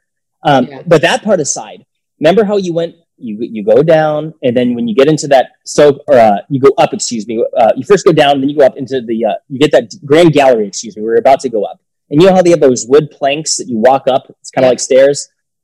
You should see pictures of it without those that wood there. It's a slide. It is a. I was going to ask, is it like a tube almost? It's like, well, it's actually, it's rounded because the top is really, um, there's like, it's like a revert, it's kind of, it's a pyramid inside and there's almost like staging, um, into the ceiling yes. that yes. looks like it's acoustically Yes. designed. Mhm. It's not just flat. There's actually like purposeful edges and ridges that ha- are symmetrical and go. It it, it Yeah. looks like it's meant for for frequency, energy, acoustics, something like that.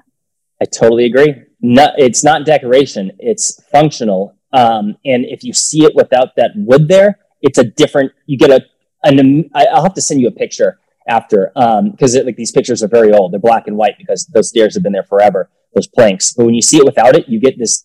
It this way, the vibe I get by looking at it without those stairs there, you would think it funneled water. And um, one of the gentlemen I met um, on this uh, the the first time I went, this guy is a brilliant. So he's a president of an air compression uh, uh, company in Canada, and he's a brilliant man. He's like I would say high IQ, very nice guy as well. And he came there, you know, inclined to think he's like I think there's more to the story here, but I'm gonna I'm gonna come look. And he's very he's an inventor like mind, and um and he, he had some very interesting thoughts. He's like it feels like this place or his sense is that it's meant to keep massive amounts of energy and just the the very layout of itself. And he's like when I look at different things that we do with compressors, just air um, he's like, you know, he's like, it's not irrational to suggest that if air and water had been moved through it, you could create insane amounts of pressure. And if you have high pressure, you can do anything with it. You can make that's energy itself. Like even um, um, the Titanic.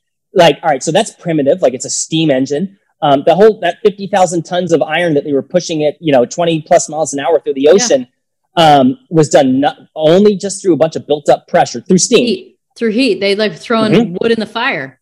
Yep. Yeah. Yeah. Right. And, like in and, the scene in Titanic, they're stoking the fire. Yeah, they're, yeah. they're, like, yeah. "What are you doing here? You shouldn't be here." like, try to tell them to leave because it was so hot right. and steamy, and it's just you know mm-hmm. that heat and en- heat creating energy. Yeah. Some smart people I met on these tours from all over the world that were there with open minds, and like some of them were even going there thinking, "Well, it's probably tombs, but let me let me just see." And like they left Egypt thinking, like, "What the?" Like they're like, "Oh my god!" Like like something was happening here on Earth that was really impressive, and like and it's beyond you know, it's just beyond. It's like it's something. It's gone, but the mystery is there. And like to some people who I looked up to, they because let me just say, let me speak for myself. Actually, I went there to Egypt, and it confirmed what I was already highly suspicious of, which is that something spectacular was happening on Earth. That humans were doing amazing things.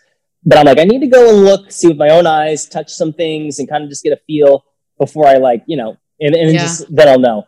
And it confirmed it, whether it's the Osirion, for sure, um, the, the Serapeum with those 100 ton boxes, oh. the Great Pyramid, and everything else. I'm like, okay. We I'm haven't like, even talked about the temples, which is what we're going to no. talk about next. But yeah. mm. I mean, I'm with you. There's clearly something else. I, I hadn't thought of the water element, but I mean, when I was in the Great Pyramid and I was in the King's Chamber, I mean, the one thing that I feel like I can sense um, is frequency. So, mm. like, just the resonant frequency so like I hate EMFs. Like I have EM I took Wi-Fi out of my bedroom area. Oh, good I. Have EMF reducers. I have like an EMF anti-radiation phone case. I've had it forever. Um, How do I get one of those? Is that on Amazon? That's easy. they're the Safe Sleeves, the company. They they're great. Um, and they make blankets even now, really? anti-radiation blankets. So anyway, I feel like I can feel that. That's kind of the one thing I can mm. feel. Um, really feel like pretty well. And um, so this kind of plays into even interpersonal, like if like I can feel if there's truth and resonance with the with another person in me, and with mm. their telling like just there's a frequency to everything, and so yeah. that's kind of what I mean. bullshit vibe. You got good bullshit yeah. detector. Yeah, yeah, yeah, on lots of levels. Mm-hmm. So um, mm. But in the Great Pyramid, in the King's Chamber, the frequency was really high. So my opinion is is that it was used as like um, energy centers. I just think they yeah. were energy centers. I think that perhaps they were used for healing. Um, perhaps yeah. they were used to somehow sort of charge up in some kind of ways, even mm. to rebalance. And, you know, maybe there was some kind of, I don't know, communication with other extraterrestrials. Maybe that's where it happened um, right. because of the alignment with um, Orion's belt and the mm-hmm. pyramids and and the way that they use the stars, perhaps as sort of like a almost like a like a, a direction. It's like directions. It's like a yeah. map. It's like oh yeah, it could be a land ping. Here. It could be like a like we're here. Yeah, ping ping. Like land come, here. Come come and get us. Hey hey, alien overlords that dropped us off and, and left us. Come back and get me. Perhaps, perhaps I'm I'm ready. Although I say that and then I walk out at night to let the dogs out and I'm like, I'm ready. I'm not ready. I don't think so. Um, yeah. Like the actual like idea, the actual like idea of it is like far, like if it was really going to happen is a little bit more scary. Although I believe yeah. that there'd be benevolent beings and they would probably make me feel comfortable, like in the movie Contact, when Jodie Foster yeah, like meets her dad on the beach and he looks yeah. like it's her dad, but it's really actually mm-hmm. just an alien or an extraterrestrial and um, they're like, we thought this would make it more comfortable for you. I'm sure they could I, shape shift into whatever would make us comfortable. Mm. I love um, that movie, by the way. Some people like, some people diss that movie. I'm like, you're dumb. I'm like, this movie's too ah! smart for you. It's brilliant. I love it. I love it. But that's definitely what I think. And then perhaps mm. maybe the tops were made maybe the tops came from extra, extraterrestrials maybe they were yeah. like a div- maybe they were um sort of like the conduit or conductor to right. the to the structure.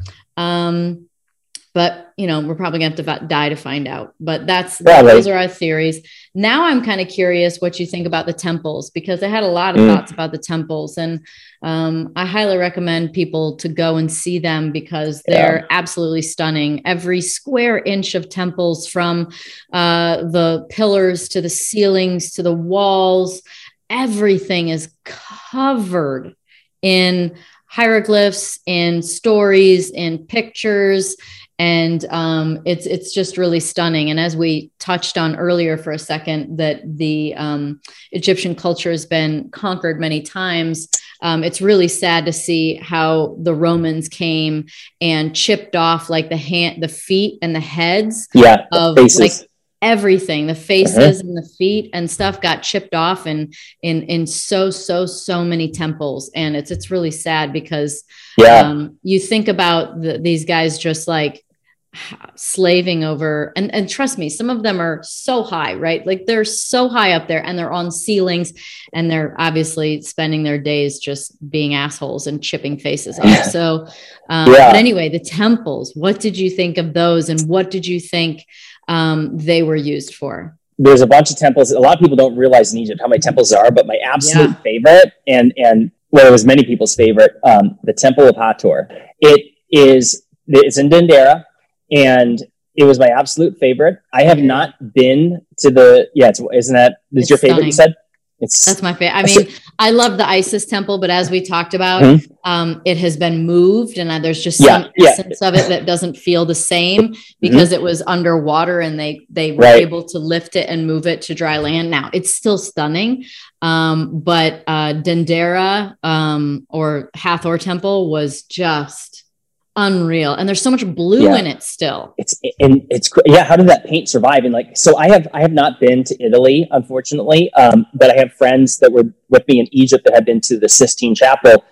And this gentleman um, let me give a shout out to george howard. He's awesome. He's one of the uh, he was a scientist on one of the original younger dryas uh, papers. Brilliant man it's fun to travel with. And uh, he was there. I was with him and he said he'd been in the Sistine Chapel, and he's like, "This place dwarfed it." He's like, "This place, like to him, he's like, this eclipsed it." That was his word. He's like, "This eclipses it." They're both impressive, but this place was some because you those huge columns, and I don't know what it was like, eighty feet high, at least Oh, sixty huge. feet, but maybe eighty feet. Like it was, the ceilings were all the way up there, and um, and not only that, it had this wonderful vibe. Like I, I I'm big on vibes. Like I feng shui is a real thing. Like whether it's me adding plants into my house or like you know different places like whether i go to like um, a restaurant or like a wine bar with friends or something i'm like some places feel better than others Yeah, you're And I just sensing energy. You're just feeling Yeah. frequency, baby. Feeling yeah frequency. and So, Yep, what did you think that what what was the energy for you in there? I have my idea of what I thought the energy bliss. it was blissful me i was i was blissful Yeah. i'm like this place is is I, I i could like live there i'm like this place was lovely i'm like there's something I thought it was super playful. I thought it was Yeah? super playful. I was like picturing myself running around and playing and playing hide and go seek in there. I was like, this place Yeah. is fun. This Yeah. feels like a really fun place to be. Like it had just a really good, good, positive, blissful, Yep. fun energy.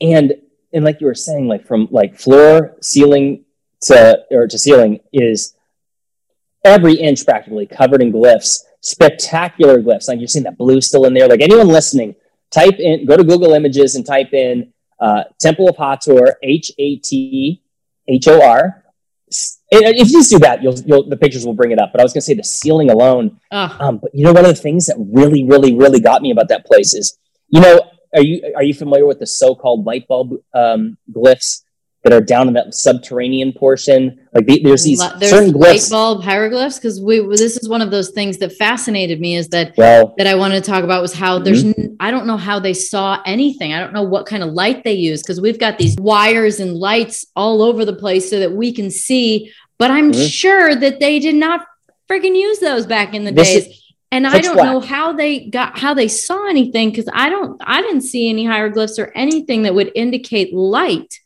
other Yeah. than perhaps maybe the ankh was some form of it because they're always Something. it. But I did not. yeah. What did you see? Well, okay. So a couple things. Let me tell people that um, first of all, in some of these subterranean areas where it's pitch black without any of our lighting, like Danica was just saying, like there's this like we rigged up these shitty lights. Like you got there's cords everywhere. It's it's not Pretty. whatever. Yeah, and but what's missing is soot from when you use lanterns or torches. So, like for example, the Sistine Chapel. I forgot what year it was. It was like I want to. I'm just guessing. Let's say the latter part of 1800s. where- where They did a restoration, and it had hundreds and hundreds of years of soot on it from candlelight and torches. And they cleaned all that up. Like uh, so, all those magnificent paintings that people see on the top of the, the ceiling of the Sistine Chapel was restored because it was covered in soot. Like people need to understand that that smoke that emits from whether it's a candle. I'm not talking about your little fun wax candle from Yankee Candle Company, but like when you're using legit um, flame at, for lighting, especially over the last number of hundreds of years, it takes in a short period of time you get black soot that just sticks to the ceiling and it's really gross. Yeah. Um, and there's none of that there. Zero. And and and it's not because they've restored it. Like you can research it. There just never was. And so you go to this one area, and like as you were describing a few minutes ago, how all the faces are destroyed. Um, and there was this one little section that do you remember crawling down in a corner of a little room? You go down, and there's this little, and you had to like, I nailed my back on it. And you know what I'm talking about? You went down, and then there's this long. You turn Yeah. right. There's this long. You- it's kind of towards the back of the temple, and then you Yes. go down. It's in a room. There's like an opening that you go down some stairs, and then you kind of twist around and down and crank around, and then it goes Yeah. both directions. They called Yep. it like for us, they were kind of like giving us this sort of like overview of the temples and like they were saying Mhm. that was kind of the birthing canal so whatever but it was completely dark it would have been completely pitch black absolutely no Mhm. natural light could have got in there Yeah. So, you know, it's wild. And I have video of this. Um, just all right. So that was one of the places that was off. I forgot what year they discovered that. I want to say it was the latter part of the 1800s when, like, it may have been, I don't know if it was Flinders Petrie or Vyse or whoever, but either way, the people that originally went through and ransacked and, and, and destroyed the faces, they didn't find that spot because Mhm. it was covered. So if you actually go back and look at it, and I'll have to post this video online, I have it, I've been sitting on it.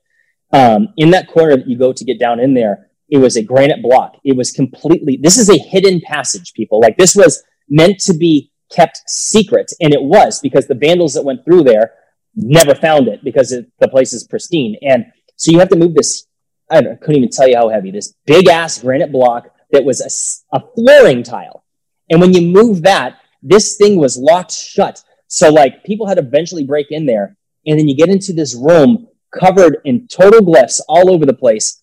And one of which is the so-called light bulb. Now, let me just say, I don't think it's a light bulb, but it looks like it.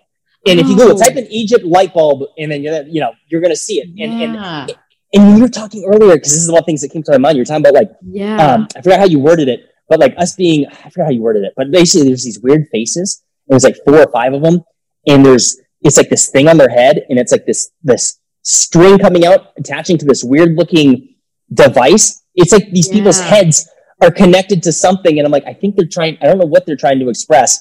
The way it was explained to me with like that alleged light bulb thing, um, um, it was explained to me that essentially it's it's showing you them harnessing. It's he said it's more impressive than even a light bulb because within that knowledge that they're trying to show you is the power of the universe and how you can create all things and that all things Mm. that have been created it's showing you that that's where it came from and some people say oh it's earth and this is the this is the stars and the cosmos there's all kinds of different ways to interpret it but what i will say is is this this it? is some- is this it no, that's not the light bulb one, but that's right on the. That is what I was just describing to you. So the answer is yes. The light bulb thing is just a few. Oh, feet hang down on. from Is that, that same wall? Is yeah, that that's that's yes, that's the alleged light bulb thing. Uh huh. Oh, and they say, oh, oh, that's just the bottom portion is um Osiris's uh, backbone, and it's uh, blah blah blah. I'm like, okay, I, that's not what it is. Um, I think they're That's literally the showing you technology. the one with Yeah, the lines is a djed hmm Yep. Um, And- and, then it's almost to me that looks like to me I'd think it was more like I don't know that looks like sperm Kinda. Yeah, actually, yeah. because it's like snakes almost.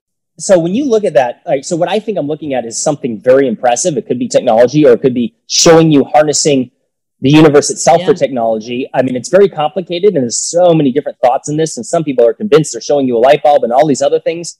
All I know is that that knowledge. This is the point I want to make, and especially that first picture you showed of like all those heads connected Heads. to that thing. I'm like, what the? Like that's really weird. And the part, the part that I want to emphasize to people, like they hid this shit. They this is underground in a secret passage that was kept hidden for thousands of years, and even vandals that went through over millennia to try and wreck this place never found it. They purposely put it in a crypt-like situation where, again, I'm gonna have to upload this video because it's like Mhm. Jimmy's home video on his iPhone, and it was Mhm. so funny. But um, you get you hit me like you hear me hit my back, and I'm such an idiot. It's so funny. But um, anyway, so like you go down in there, and I'm like, this place is secret, and and and this the most bizarre glyphs I've ever seen out of Yeah. anything from ancient history are in that spot. Yeah. And just look at it and think for yourself, people. Like, go and research what the mainstream says about it. You should definitely do that. Um, but just look and think for yourself and tell me that you're not. It's like they're they're trying to preserve information and they put it in a spot that would never be, or I shouldn't say never. They put it in a spot that was meant to be kept safe. Well, they're supposed to. Supposedly, there are tunnels. They they haven't like found them all, but there mm-hmm the, the idea is that they they have tunnels all over connecting everything like there's an underground yeah. tunnel system going all around um, mm-hmm. especially within the p- temples themselves but i had an overwhelming feeling that these temples were like i thought about it and i thought about our own temple and they i felt like they were used for our own introspection into ourselves and our power.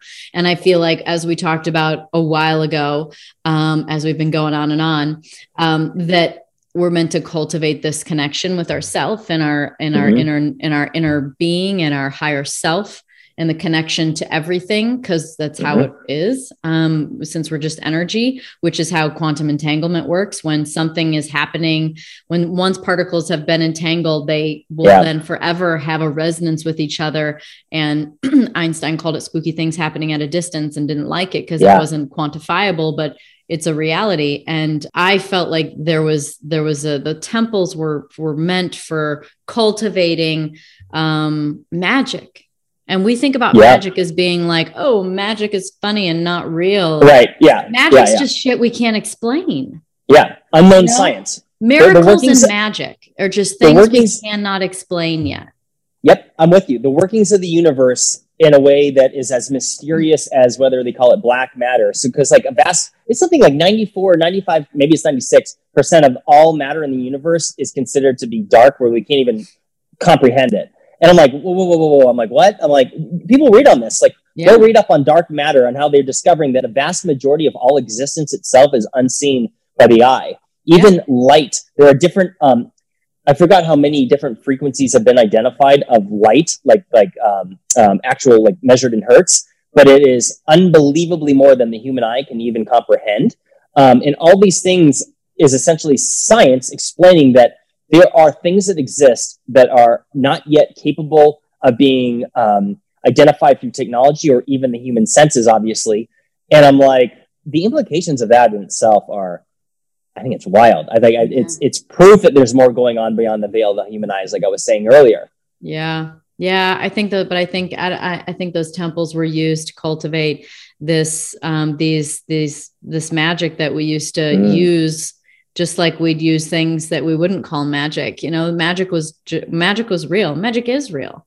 And yeah. um, you know it's why the power of belief work it's it's why um, thoughts become things law of attraction all that stuff. Like you can't really quantify it. You can't yeah. this isn't like this isn't scientifically proven. It's just trends and um and and something powerful beyond what we've been able to prove scientifically. I am so curious to ask you because I look at you, I'm like, this person is a powerful manifester. I look at your life and different things. I'm like, none of it's an accident. Like you, to me, I'm like, it seems like this person had chosen, like you were saying early in the conversation, that you had saw yourself getting to that level, like within racing. I forgot exactly how you worded it, but uh, like, had you visualized that you were going to become like on the world stage, like sure. years and years before it sure. happened?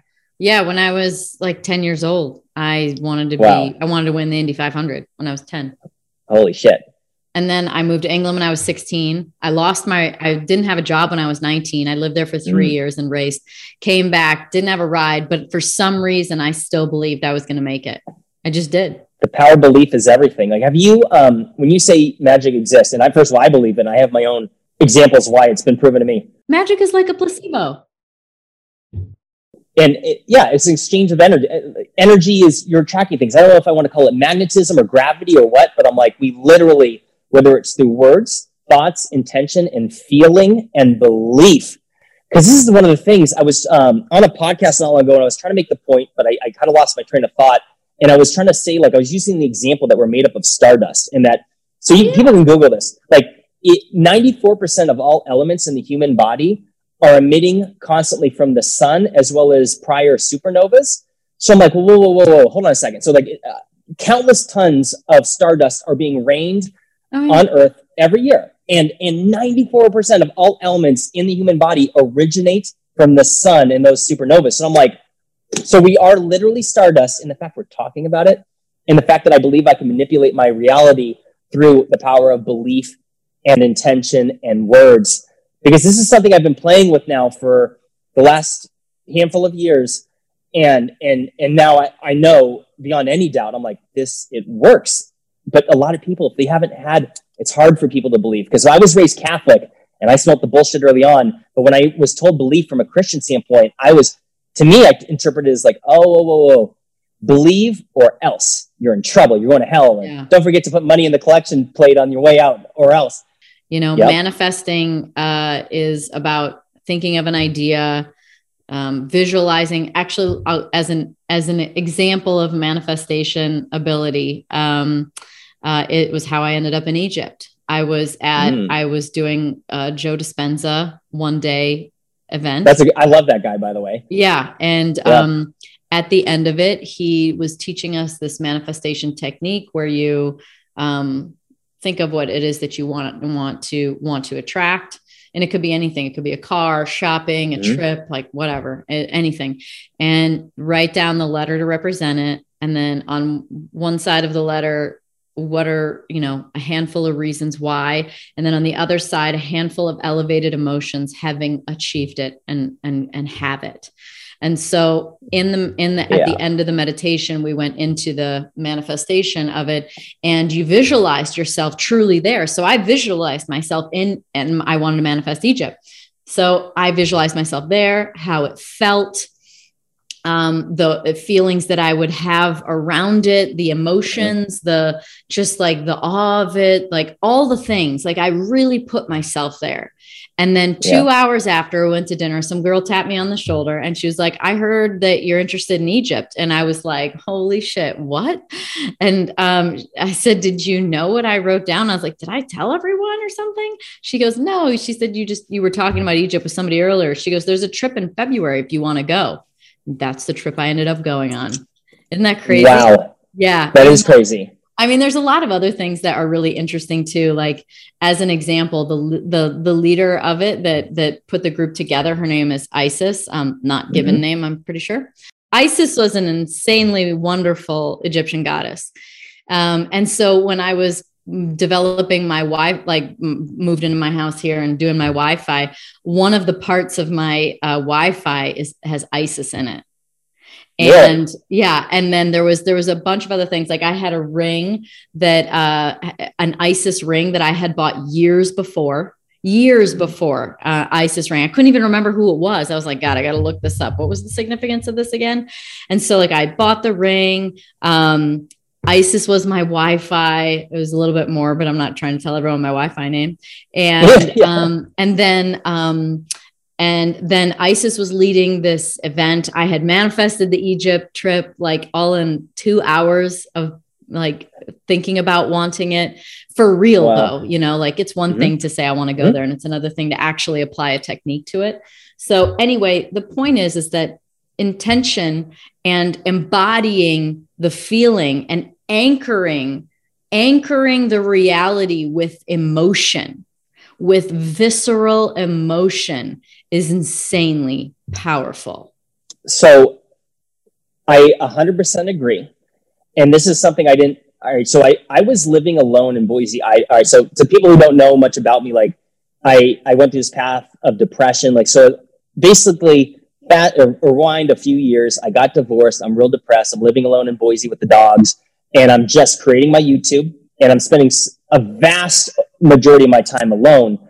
And with that, I, re- I, there's a lot of benefits when you spend a lot of time alone. You start to kind of learn more about yourself. You kind of come out of your shell more. You realize how much being around other people affect you and like sharing different things. when you're utterly alone for long periods of time, like I am working alone, I hardly knew anyone out there. I didn't have any family, and it's like, so I started like playing around with the universe, and I was able to, I guess, be more open minded, especially since I was at certain moments of the just despair, just depressed, just like, you know, wanting help and um, just to be happy, I guess. And so I started playing around with stuff. And over time, I started to hear different things different people were saying. And I was like dabbling in the law of attraction.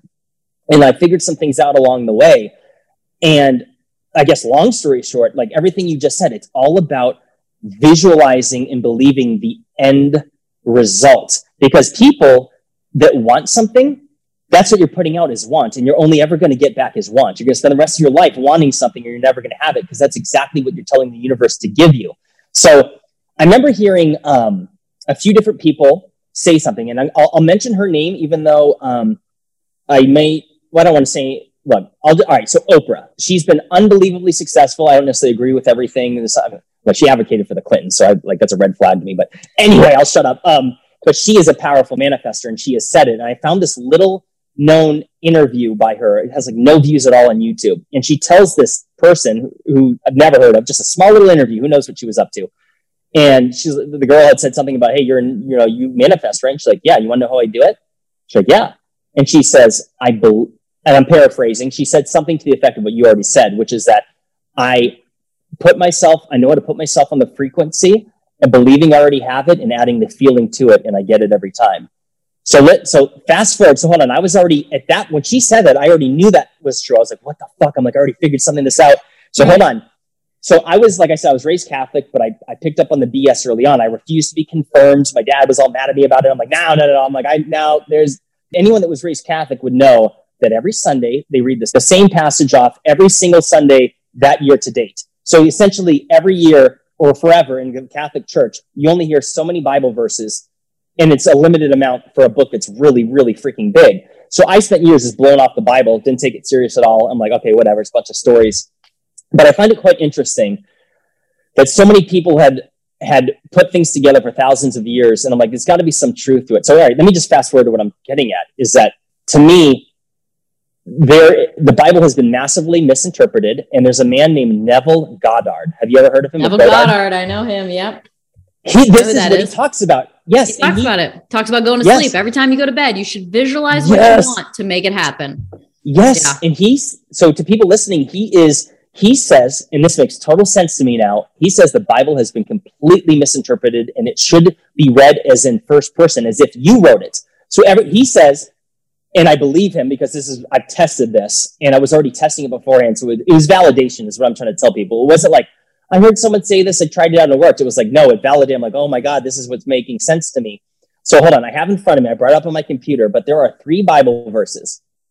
And I had never heard these in my entire life and I find that very concerning. So this is going to be Mark 9:23, Matthew 21:22, and Mark 11:24. And let me just say, because I always used to scoff off Bible verses, I'm like, Matthew, Mark, Luke, and John, those names didn't even exist when the Bible was written. Like it's bullshit. Like they put a bunch of, I'll just say a bunch of white man names in there. Like I'm like, that's regular, not their names. Regular old names. Like to anyone hearing this, I always use, I, I know what it's like to scoff off the Bible, but it doesn't mean that there isn't any uh, information in there that's not accurate, right? So so here's, let me just read them all off because it confirms what you said. And I, and, and, and before people think that I'm trying to like poison their minds with some religious debate, you know, whatever, just test things out for yourself and think people. So here's what they are. Sorry.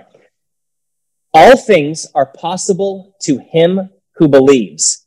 And all things whatsoever you ask in prayer, believing ye shall, ye shall receive. Therefore I tell you, Whatever you ask in prayer, believe that you have received it and it will be yours. So what it's telling you is to live in the moment. So anything that I've manifested, and I'll share some stories in a minute if you want, it was literally, so when it says prayer, people, it means the power of your imagination.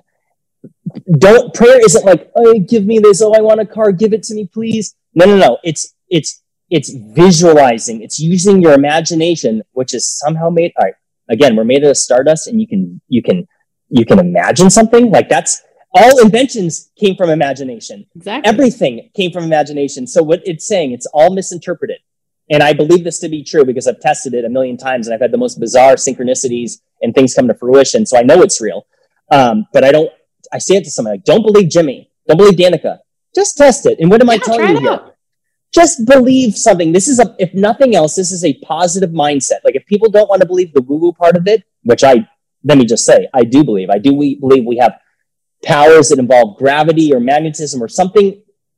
We're talking magic here, but what I'm saying is that this is like future science in that this is the reality of how things work and it's just beyond our understanding and it might sound crazy to some but what i'm i'm not trying to make you believe anything here. What i'm trying to say is that if nothing else remove the woo woo if nothing else the benefits of putting an intention out there and having that confidence and belief in yourself that you can do it and pursue it um, and just visualize what that end result will look like and add the feeling behind it yep. it will be yours and there's another i don't have it in front of me but there's another passage that says that to those that have all, I'm paraphrasing, those that have all, they're going to get more, and those who have nothing, all will be taken away. And the, the way Neville Goddard uh, describes it is that it's saying that because of those that figured this out, it becomes easier and easier to, to manifest because you can believe, because you know what it's like to have miracles happen and you know it can happen. But with where other people that have a more non believing, nihilistic viewpoint, they ain't going to get shit because the, that self doubt, self doubt is so destructive. You'll never get anything if you doubt. Yeah. So you're I don't know. Continue that, to get what you're going to continue to get more of what you don't think you should get. Yeah, yeah, because that's what you're putting out. To, the universe is going to give you whatever you want. If you want a miserable shit on earth existence, you can totally have it. And also, if you want something, it's implying you don't have it. And so the universe kind of gets confused. And so the energy is like a resistant energy because you're like, oh, I just want it so bad.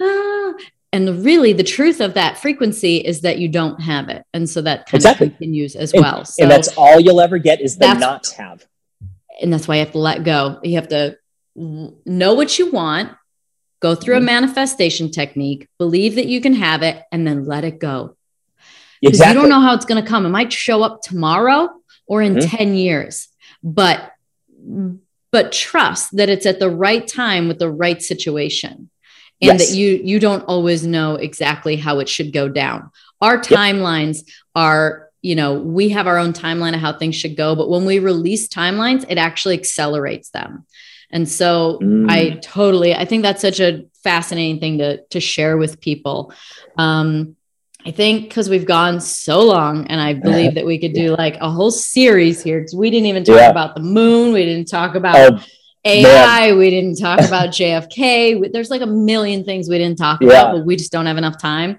Yeah. Um, so I think maybe uh, just to wrap it up, because we've talked mm-hmm. about a lot of really fun things, and you have for anyone who wants to watch more, your videos are just so dense with information. I feel like I've listened to them five times to get it, um, but they're really informational. Um, but what is like the one thing that you feel like if I could get out of this life?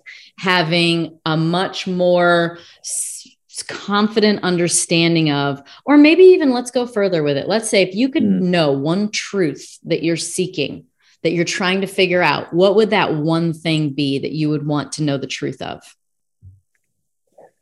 Well, it goes, oh my God, it goes along the lines of what we just talked about. I'm very, so when we talk about all these things involving manifestation, I guess it involves what is all this? And it's this, are we part of a one consciousness? What is I am? What is God? What is the what is existence? And I guess if if I've already confirmed that there's that we have powers that that aren't supposed to exist based on anything we are taught in organized religion or school or whatever. It, like we were just talking about, just power of belief, let's say, uh, and what can come in your life because of it. Um, I mean, I would love to tell you, like, I'd like to know what what the Great Pyramid was because that's up there. I want to know that. Like, if I could travel back in time, it's going to be like I need I need to see what was going on in Egypt 4,500 years ago because it answers so many other questions for me. But yeah.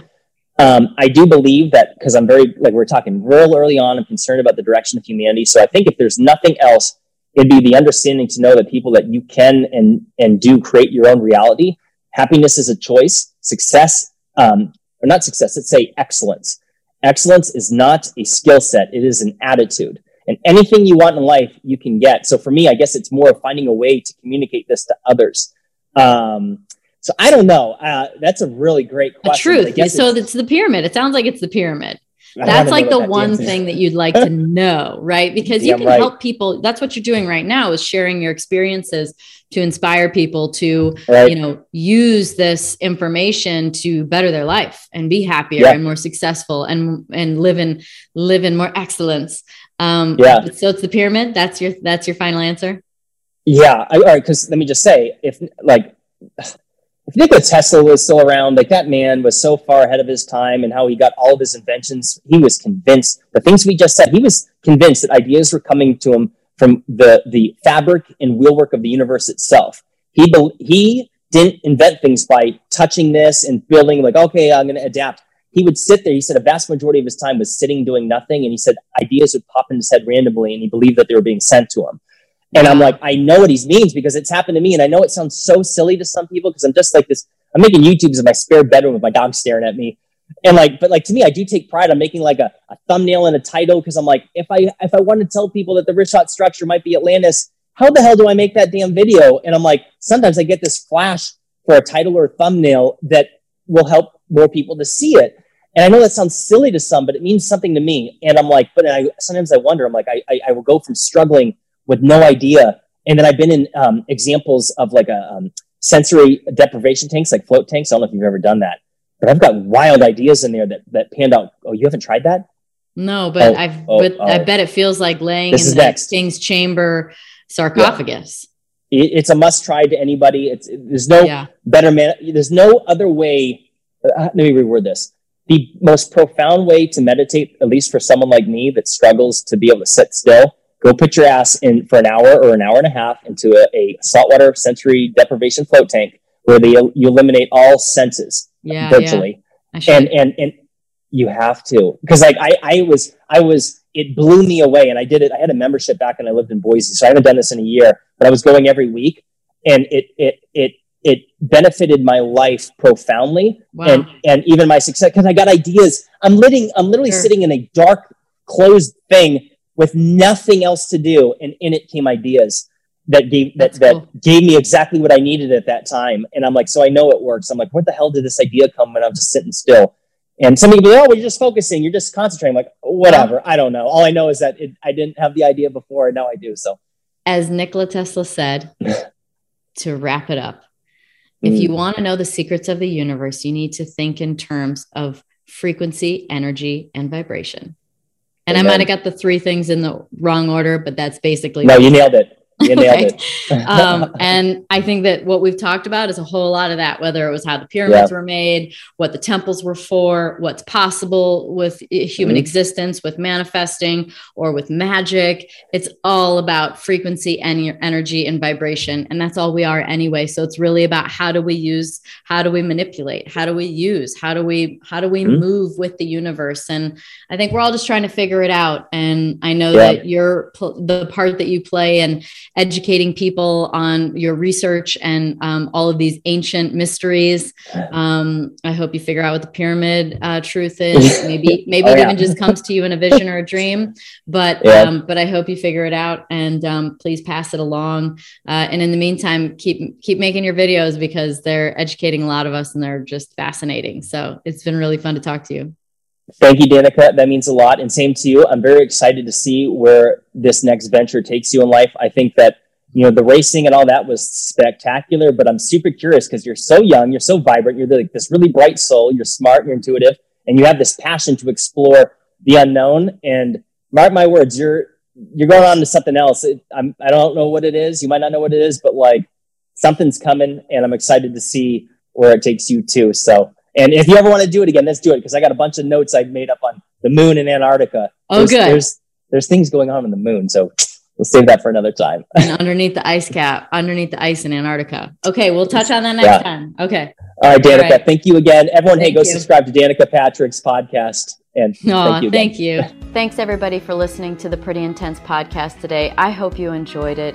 If you like what you heard today and you want to hear more, please click on the subscribe button.